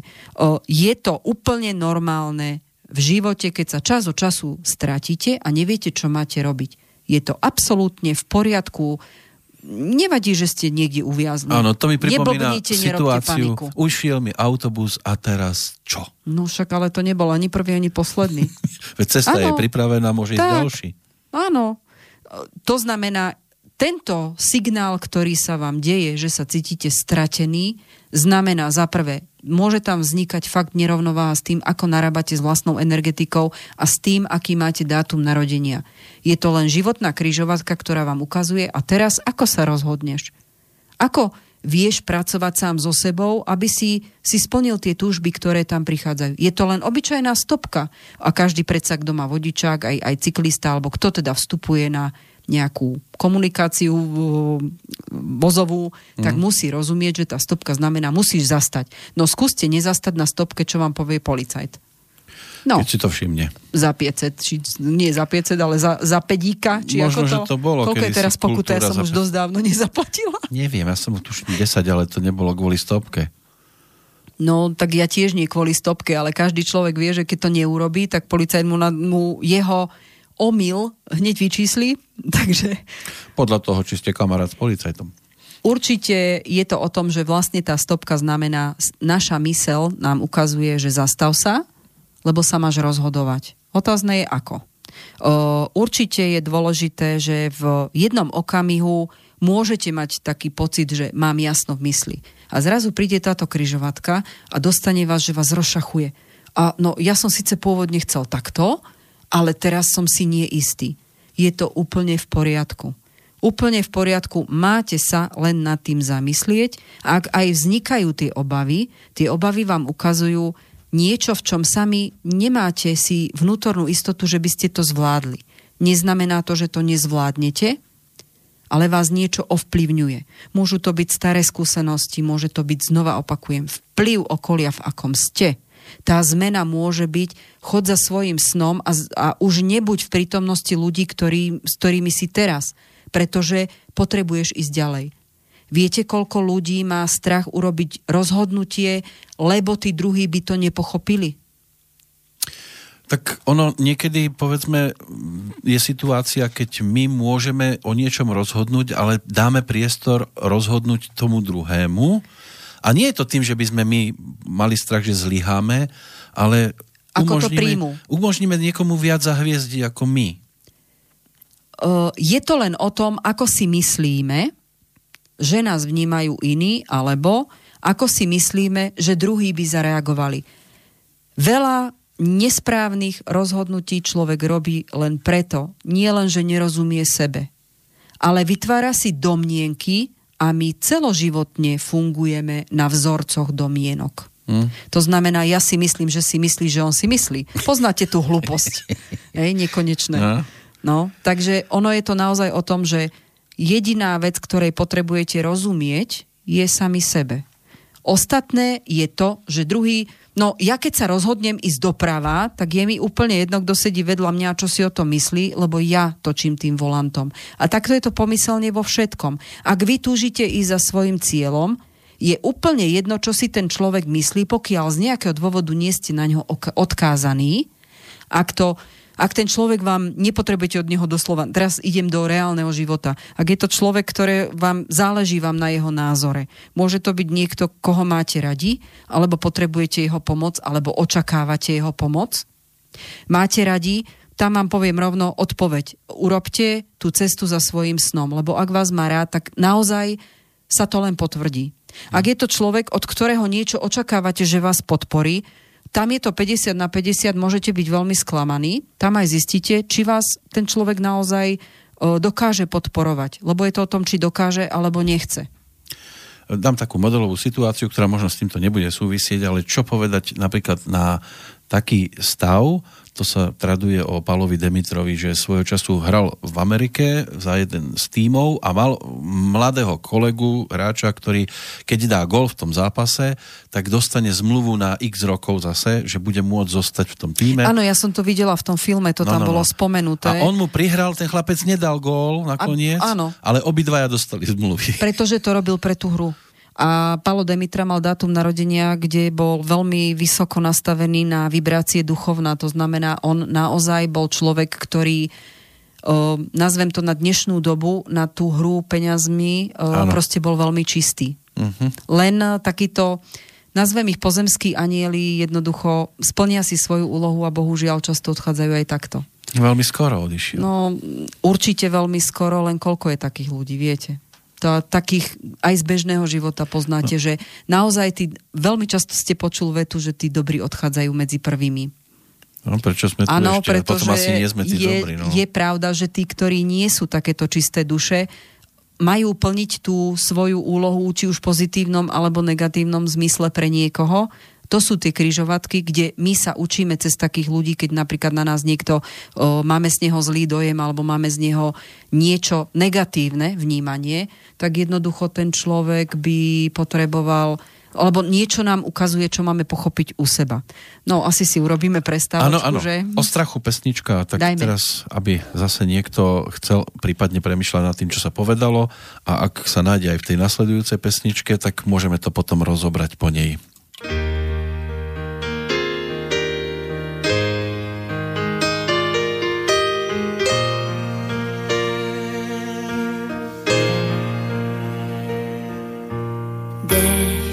Když se spouští z výšky mraků a pak bloumá po střechách, může přijít do rozpaků tím, že slyší to, co já den co den oknům svým povídám, že je láska na kolenou, vůbec není proč se bát.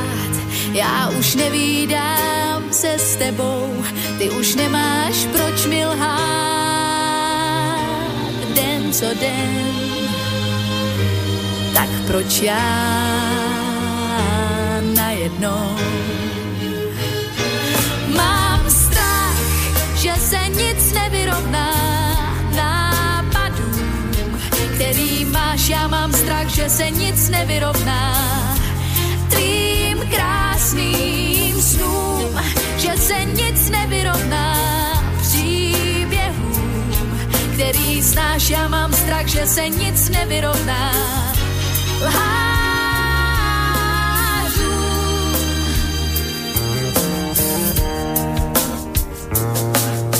Sní tou, co jsi neměl rád, si pořád, to se muselo stát, si sní.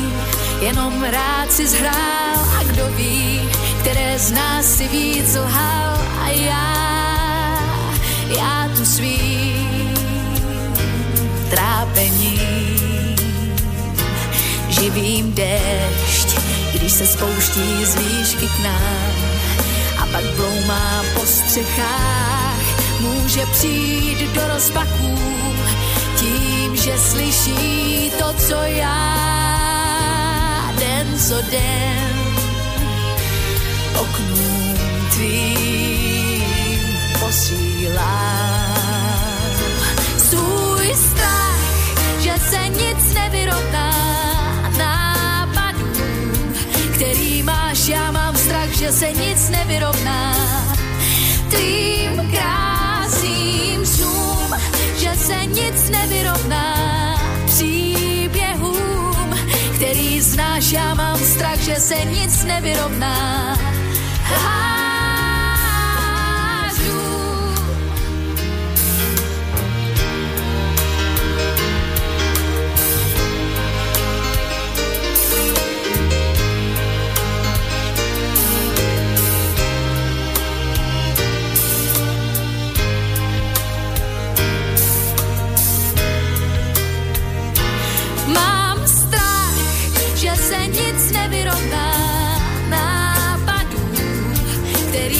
Já mám strach, že se nic nevyrovná tvým krásným snům, že se nic nevyrovná příběhům, který znáš. Já mám strach, že se nic nevyrovná háždům. Mám strach, že se nic nevyrovná nápadům, který máš. Já mám strach, že se nic nevyrovná tvým krásným snům, že se nic nevyrovná příběhům, který znáš. Já mám strach, že se nic nevyrovná lhářům.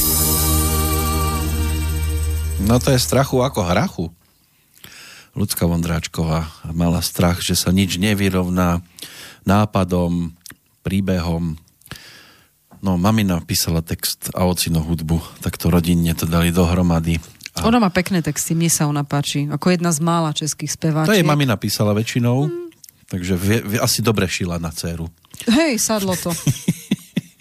No, ešte o strachu samozrejme nemusíme končiť, ono by sa dalo kľudne vyplniť strachom aj viac ako tých posledných zhruba 25 minút. Teraz sa bavíme už o pocite stratenosti, ktorý môže spúšťať ten náš strach a tie obavy, ktorých sa bavíme. Jednoznačne každá situácia, ktorá vám ide, ono je to presne kvôli tomu, ako žiadna zmena nie je ľahká, ale je vždy potrebná pre tú dušu a v danom momente, keď vám tá križovatka prichádza, že sa touto myšlienkou zaoberáte a teraz čo spravím, je presne o tom, že keby to tak nebolo, tak my sa zaciklíme, nevyvíjame a to sme sa už o tom bavili. Ten moment rozhodovania, že sa môžem rozhodnúť, ktorým smerom idem, je náš posun dopredu. Ak si na ňom kľudne, ak navodím na to, čo sme vlastne skončili pri tých strachoch, ak si na ňom chvíľku potrebujeme postať, alebo ak máme pocit, že je strašne veľké tlaky a vôbec sa neviem rozhodnúť, je to úplne v poriadku, keď sa zastavíte a možno sa vrátite len k samému sebe, je to veľmi podstatné na upratanie hlavy. Ak si upracete hlavu, dokážete lepším spôsobom zvládnuť strach z toho, čo bude ďalej. Ale to mi pripomína tú scénku Milan Lasica, tuším s Juliusom Satinským, keď sa bavili o tom, že tak ja som šéfovi chcel povedať, aby mi zvýšil plat, tak som ho zastavil a vravím, nedalo by sa s tým môjim platom niečo? On povedal, nedalo. Dobre. A už bol doma vymaľovaná. Ale povedal si svoje. No. Áno, a vidíte, ja som už asi nejakým spôsobom deformovaná, lebo keď položíte otázku s negativizmom, tak čo čakáte, že dostanete kladnú odpoveď? Hej? Lebo sa to musí vyvážiť. Nedalo by sa niečo? Nedalo. Áno, nedalo. No, ale aspoň nejak nabral odvahu opýtať sa. Ale vidíte, toto je presne o tom, ako ľudia sú už dosť nastavení, aj neuvedomujú si možno, že tou komunikáciou spúšťajú a ukazujú to vnútorné nastavenie energetiky, akou myslia. Keď položíte otázku, že si niečo želáte a nedalo by sa niečo ano. S mojím platom... Nešla by si von? Nešla. No ale on len súhlasí s vami, hej? Ľudia si nevedia želať, nevedia správne komunikovať a potom sa čudujú, že majú problémy, alebo sú pod takými tlakmi, alebo sú nepochopení, alebo sa im nedarí v živote. Áno, obraz toho, ako sa my nachádzame v tom duševnom stave a tej rovnováhe fyzickej a duševnej, má vplyv na to, ako komunikujeme. To, ako som vždy vravela, že to naše vnútorné ja nám ukazuje, aké máme vzťahy, aké máme to fyzično. Ak sa bavíme o tom, že tie vzťahy sú len nejakým súznením mojej energetiky a niečej druhej, ktorá na ňu reaguje v danom momente, tak je to presne o tom. Ako ste položil otázku, nedalo by sa? Nedalo. To je presne aj v prípade tej... nehádam, len s vami súhlasím. Tej pesničke, že keď počúvam poďme sa bať, tak človek má normálne chuť sa ísť bať. Určite. Ako keby to bolo, že nešli by sme sa bať? Ľudské telo má schopnosť reagovať na veľmi rôznych vrstvách podnetov. Ako poznáte len tých 5 základných vecí, ako je hmat, čuch, zrak, hej, sluch. Na týchto základných veciach reaguje ale aj každý organizmus, ktorý tu je z nejakého dôvodu. Ak je niekto alebo nejaký živočích krtko je slepý, ale pod zemou vníma iný druh vibrácie.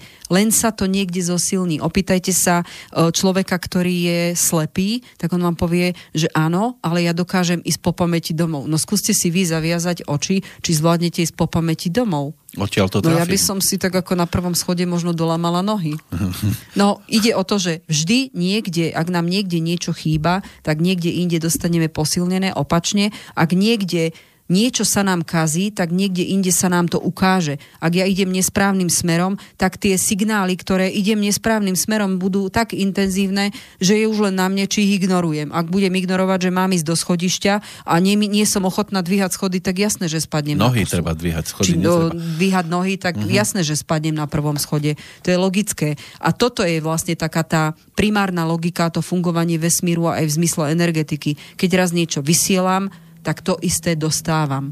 Takže ten zákon, môžete špekulovať doľava doprava, ako sa hovorí, no ten neprečúrate, pekne povedané. Každopádne my si robíme problémy z toho, že my vnímame, že niečo musím splniť, takýto cieľ. Nie, život sám o sebe je cesta, my máme nejaké predstavy, ale na nás závisí, ako tá cesta vlastne vyzerá.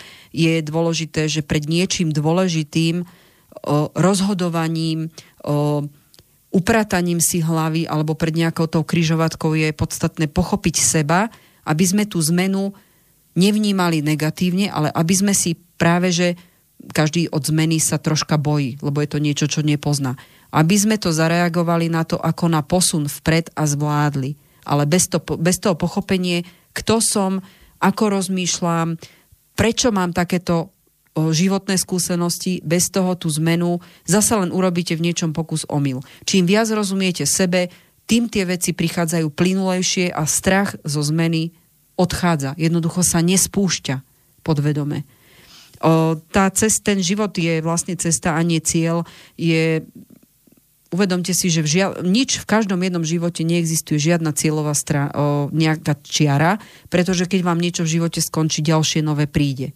A to je niečo, čo ak sa vy stále budete držať cieľovej rovinky alebo tej stužky a čo nepôjdete si po medailu alebo nepôjdete na druhé preteky, no skúste sa pozrieť na to aj takto.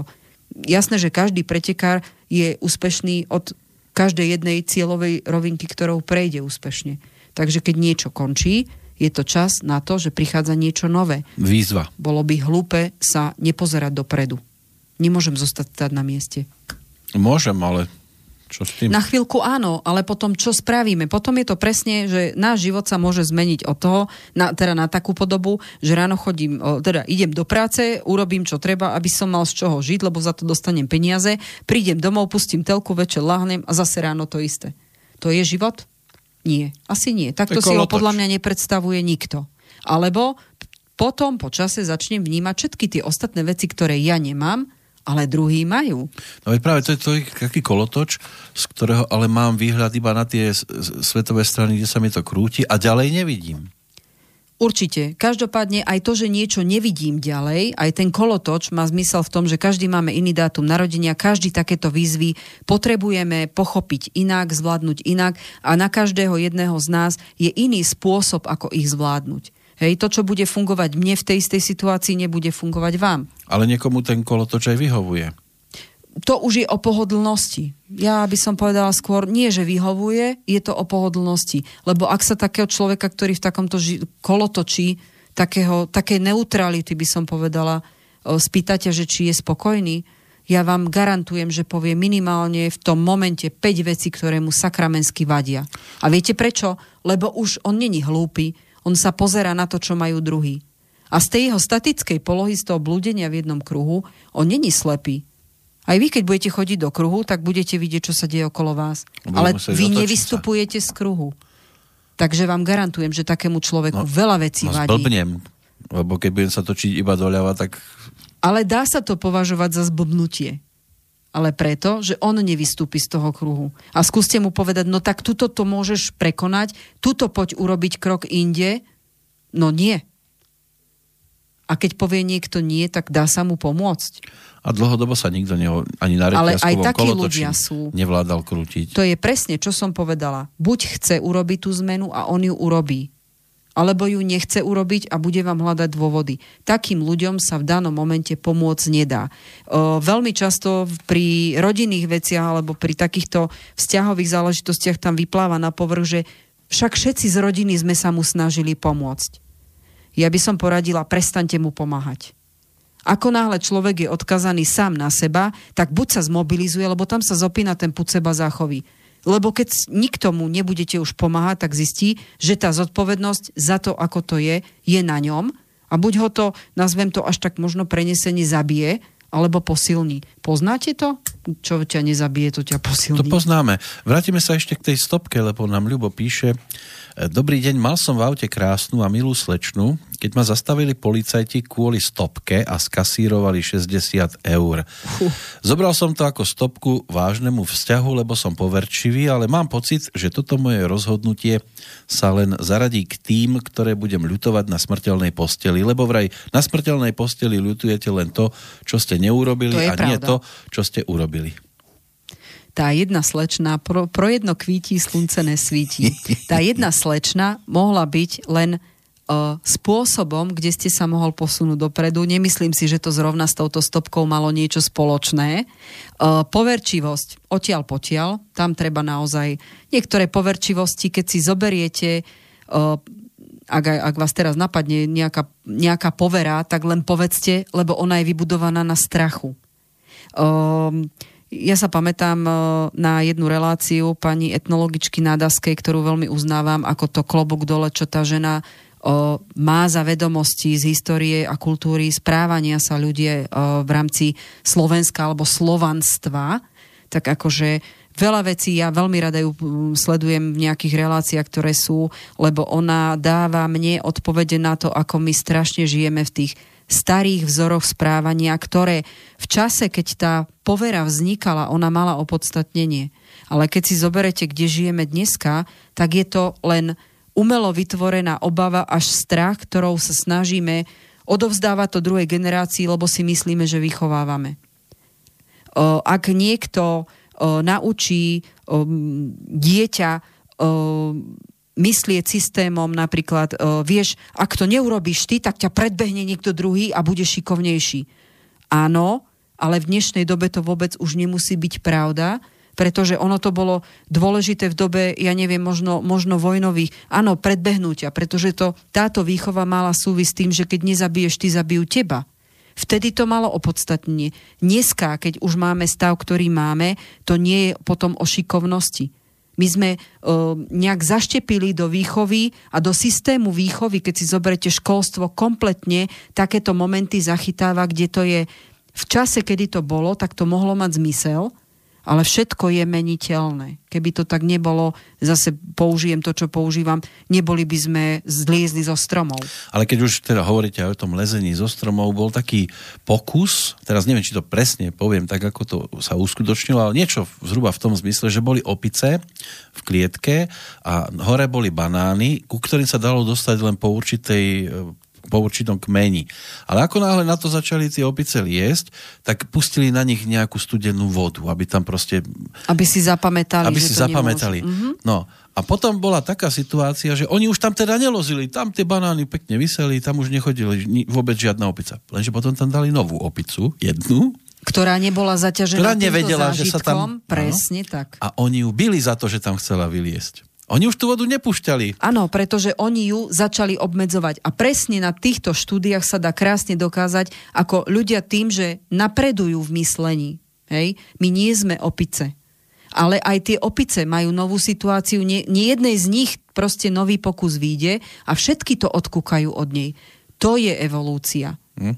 My v nej žijeme tiež. Hej. Takže obmedzovať sa v niečom, čo bolo po starom, je presne to isté. Nemôžete žiť v matrici a čakať, že vymyslíte niečo svetoborné. To nefunguje. Áno, len keď príde niekto, kto chce urobiť ten krok za ostatných, tak oni ho idú zlinčovať. A možno na konci by bola taká krásna vec, že banány na zemi. Ja by som povedala, že tuto sa mi žiada až povedať, že tá indigová generácia, ktorá prišla do myslenia a na matrice starých generácií, ktorým to fungovalo, pretože tá stará generácia fungovala na systémoch a na hmote ako takej, hej, všetko, čo hmota symbolizuje, či už myslenie alebo tvorbu, tak merateľnosť a hodnotenie spoločenského rebríčka, tak tá indigová generácia už prišla s vnemom. To je presne ako tá opica, ktorá nebola zaťažená tou negatívnou skúsenosťou.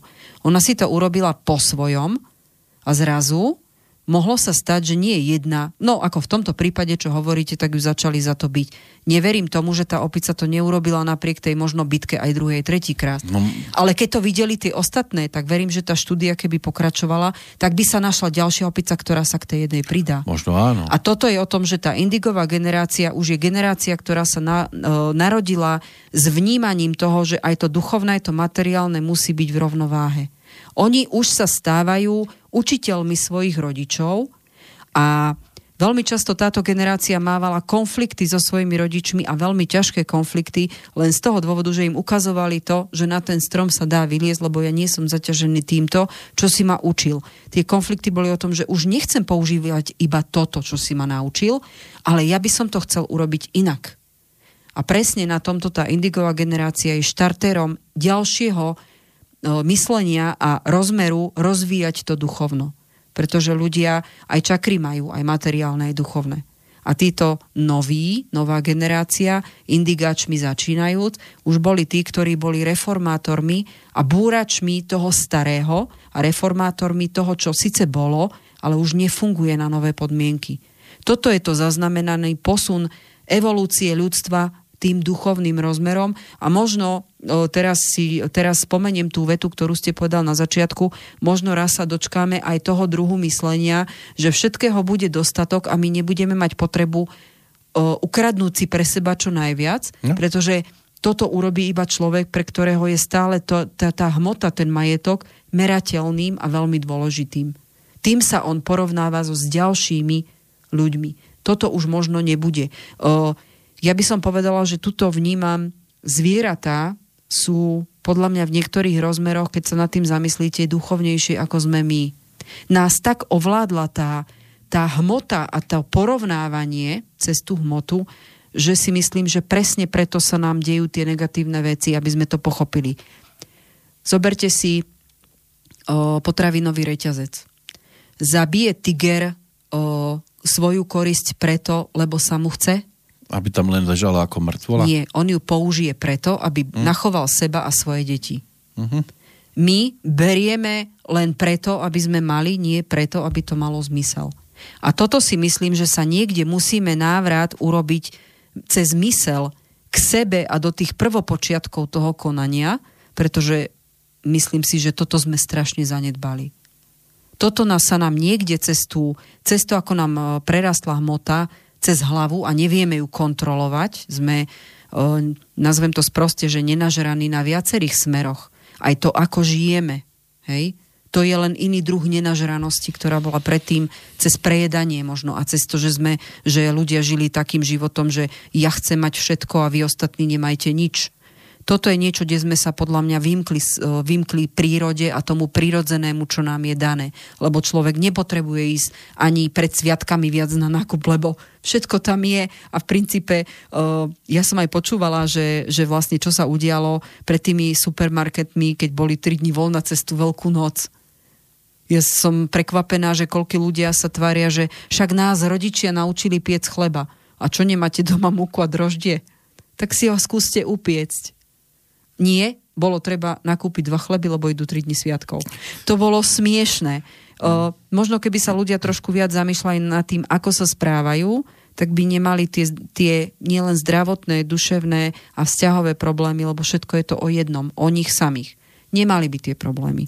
A druhá vec, musia si trošku začať fakt veriť, lebo tie strachy sú o tom, že oni sa boja veriť tomu, čo chcú sami a počúvajú tých ostatných.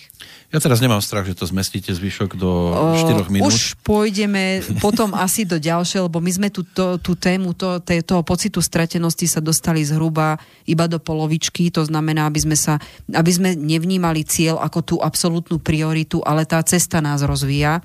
To, aby sme si verili, že naozaj verme tomu vnútornému inštinktu. Aj to, že urobiť chybu alebo byť zraniteľný je úplne v poriadku. A riskovať. Ten príklad vašej opice sa mi veľmi páčil. No tá opica zariskovala. No to nebola moja opica. Tak tej štúdie bude len, hej. Opica bude, ale niečo zariskovať iného. A dovoliť si zariskovať nám dáva určitý druh vnútornej slobody, ktorý v našom živote má ďaleko väčší význam na ten náš vnútorný rozvoj, ako by sme tomu pripisovali, ale tomu by som sa možno venovala pred prázdninami vlastne v tej poslednej relácii, pretože to je veľmi podstatná vec, na ktorú tiež sme zabudli. Hej. Veriť si a nebyť zviazaný tej matrici, ktorou sme vychovávaní. A je to trošku možno na pár minút viacej téma, ktorú už by som nechcela možno znásilňovať teraz. Áno. A to zastavenie, to už sme si spomínali, že to zastaviť sa je veľmi dôležité, aby sme neurobili hlúposť z neuváženého riskovania. Lebo riskovať, aj to je niečo, čo môžete si dovoliť, keď máte upratanú hlavu. Máme upratané už teraz, že? Teraz máme na tento čas vlastne upratané. Budeme sa trošku venovať tej zraniteľnosti, dôvere a tomu, ako správne zariskovať. A už potom sa budeme venovať na tú poslednú reláciu tomu, aké osobnosti, ako som povedala, nič nie je náhodne a priťahujeme si určitý obraz toho, čo máme u seba pochopiť, ako si priťahujeme toxicitu z ostatných ľudí v našom okolí a čo to pre nás znamená. Dobre, tak si dáme zase 2 týždne prestávku. Ešte ano. O strachu budeme mať záverečnú pesničku, v ktorej sa interpretka bojí, že tu pieseň nedospieva a podobne. A predsa ju dospievala. Dospievala veľakrát. Tak ale, aby to bol na istý čas posledný dôvod sa báť, lebo ide zase snáď aj pekné počasie po tých daždivých. A nebojím sa, že o 2 týždne to rozbalíte opäť tak ako dnes. Áno, o 2 týždne prídem ešte. Ja chcem len ešte upozorniť, že jedno miesto mám voľné teraz v Spišskej, v stredu. Ak ešte niekto chce ísť, tak jeden termín na konzultáciu tam je. Ano. A do Bratislavy, teda do Pezinku idem na konzultácie na ten nasledujúci týždeň a tam sú ešte voľné 2 miesta. Ja už beriem to tak, že ľudia už mávajú pomaly dovolenky a chcem upozorniť, veľa ľudí sa ma ešte cez mailik pýtalo na kurzy, ktoré robím, takže budem robiť teraz numerológiu, ale keďže mi zblbli maily a veľa mailov sa mi postrácalo, keďže už som na to teda prišla, lebo ľudia sa ozývajú, tak kto by ešte chcel ísť, numerológia bude teraz v júni, na konci júna je dostatok času na to, aby ste sa ešte zariadili, len sa mi prosím vás ozvite, lebo určite som nenašla všetkých. Tak, dvojka bosorky@gmail.com alebo cez moju webovú stránku, keď si dáte Slávka Peško, tak tam to ukáže nájdete. To, áno, ukáže aj webovú stránku, kde sa teda archivujú aj tieto vysielania. Ďakujeme pekne, Slávka Peško. Ďakujem aj ja, prajem všetkým nádherné počasie, ja sa teším a asi do ďalšieho počutia, ak budete chcieť nejaké poznámky o tom, ako vy zažívate strachy alebo niečo podobné. Budeme veľmi radi, keď sa aj vy podelíte o nejaké skúsenosti. A obzvlášť Ľubošovi a Štefanovi, že poslali aj maily. Určite sme veľmi radi aj o tom, že naozaj dá sa rozvíjať týmto smerom. Tak, a sme veľmi radi, že takí ľudia sú. Zatiaľ pekný jún všetkým. Aj vám všetkým pekný deň a pekný týždeň. Nech sa vám všetkým darí. Dovidenia, do počutia.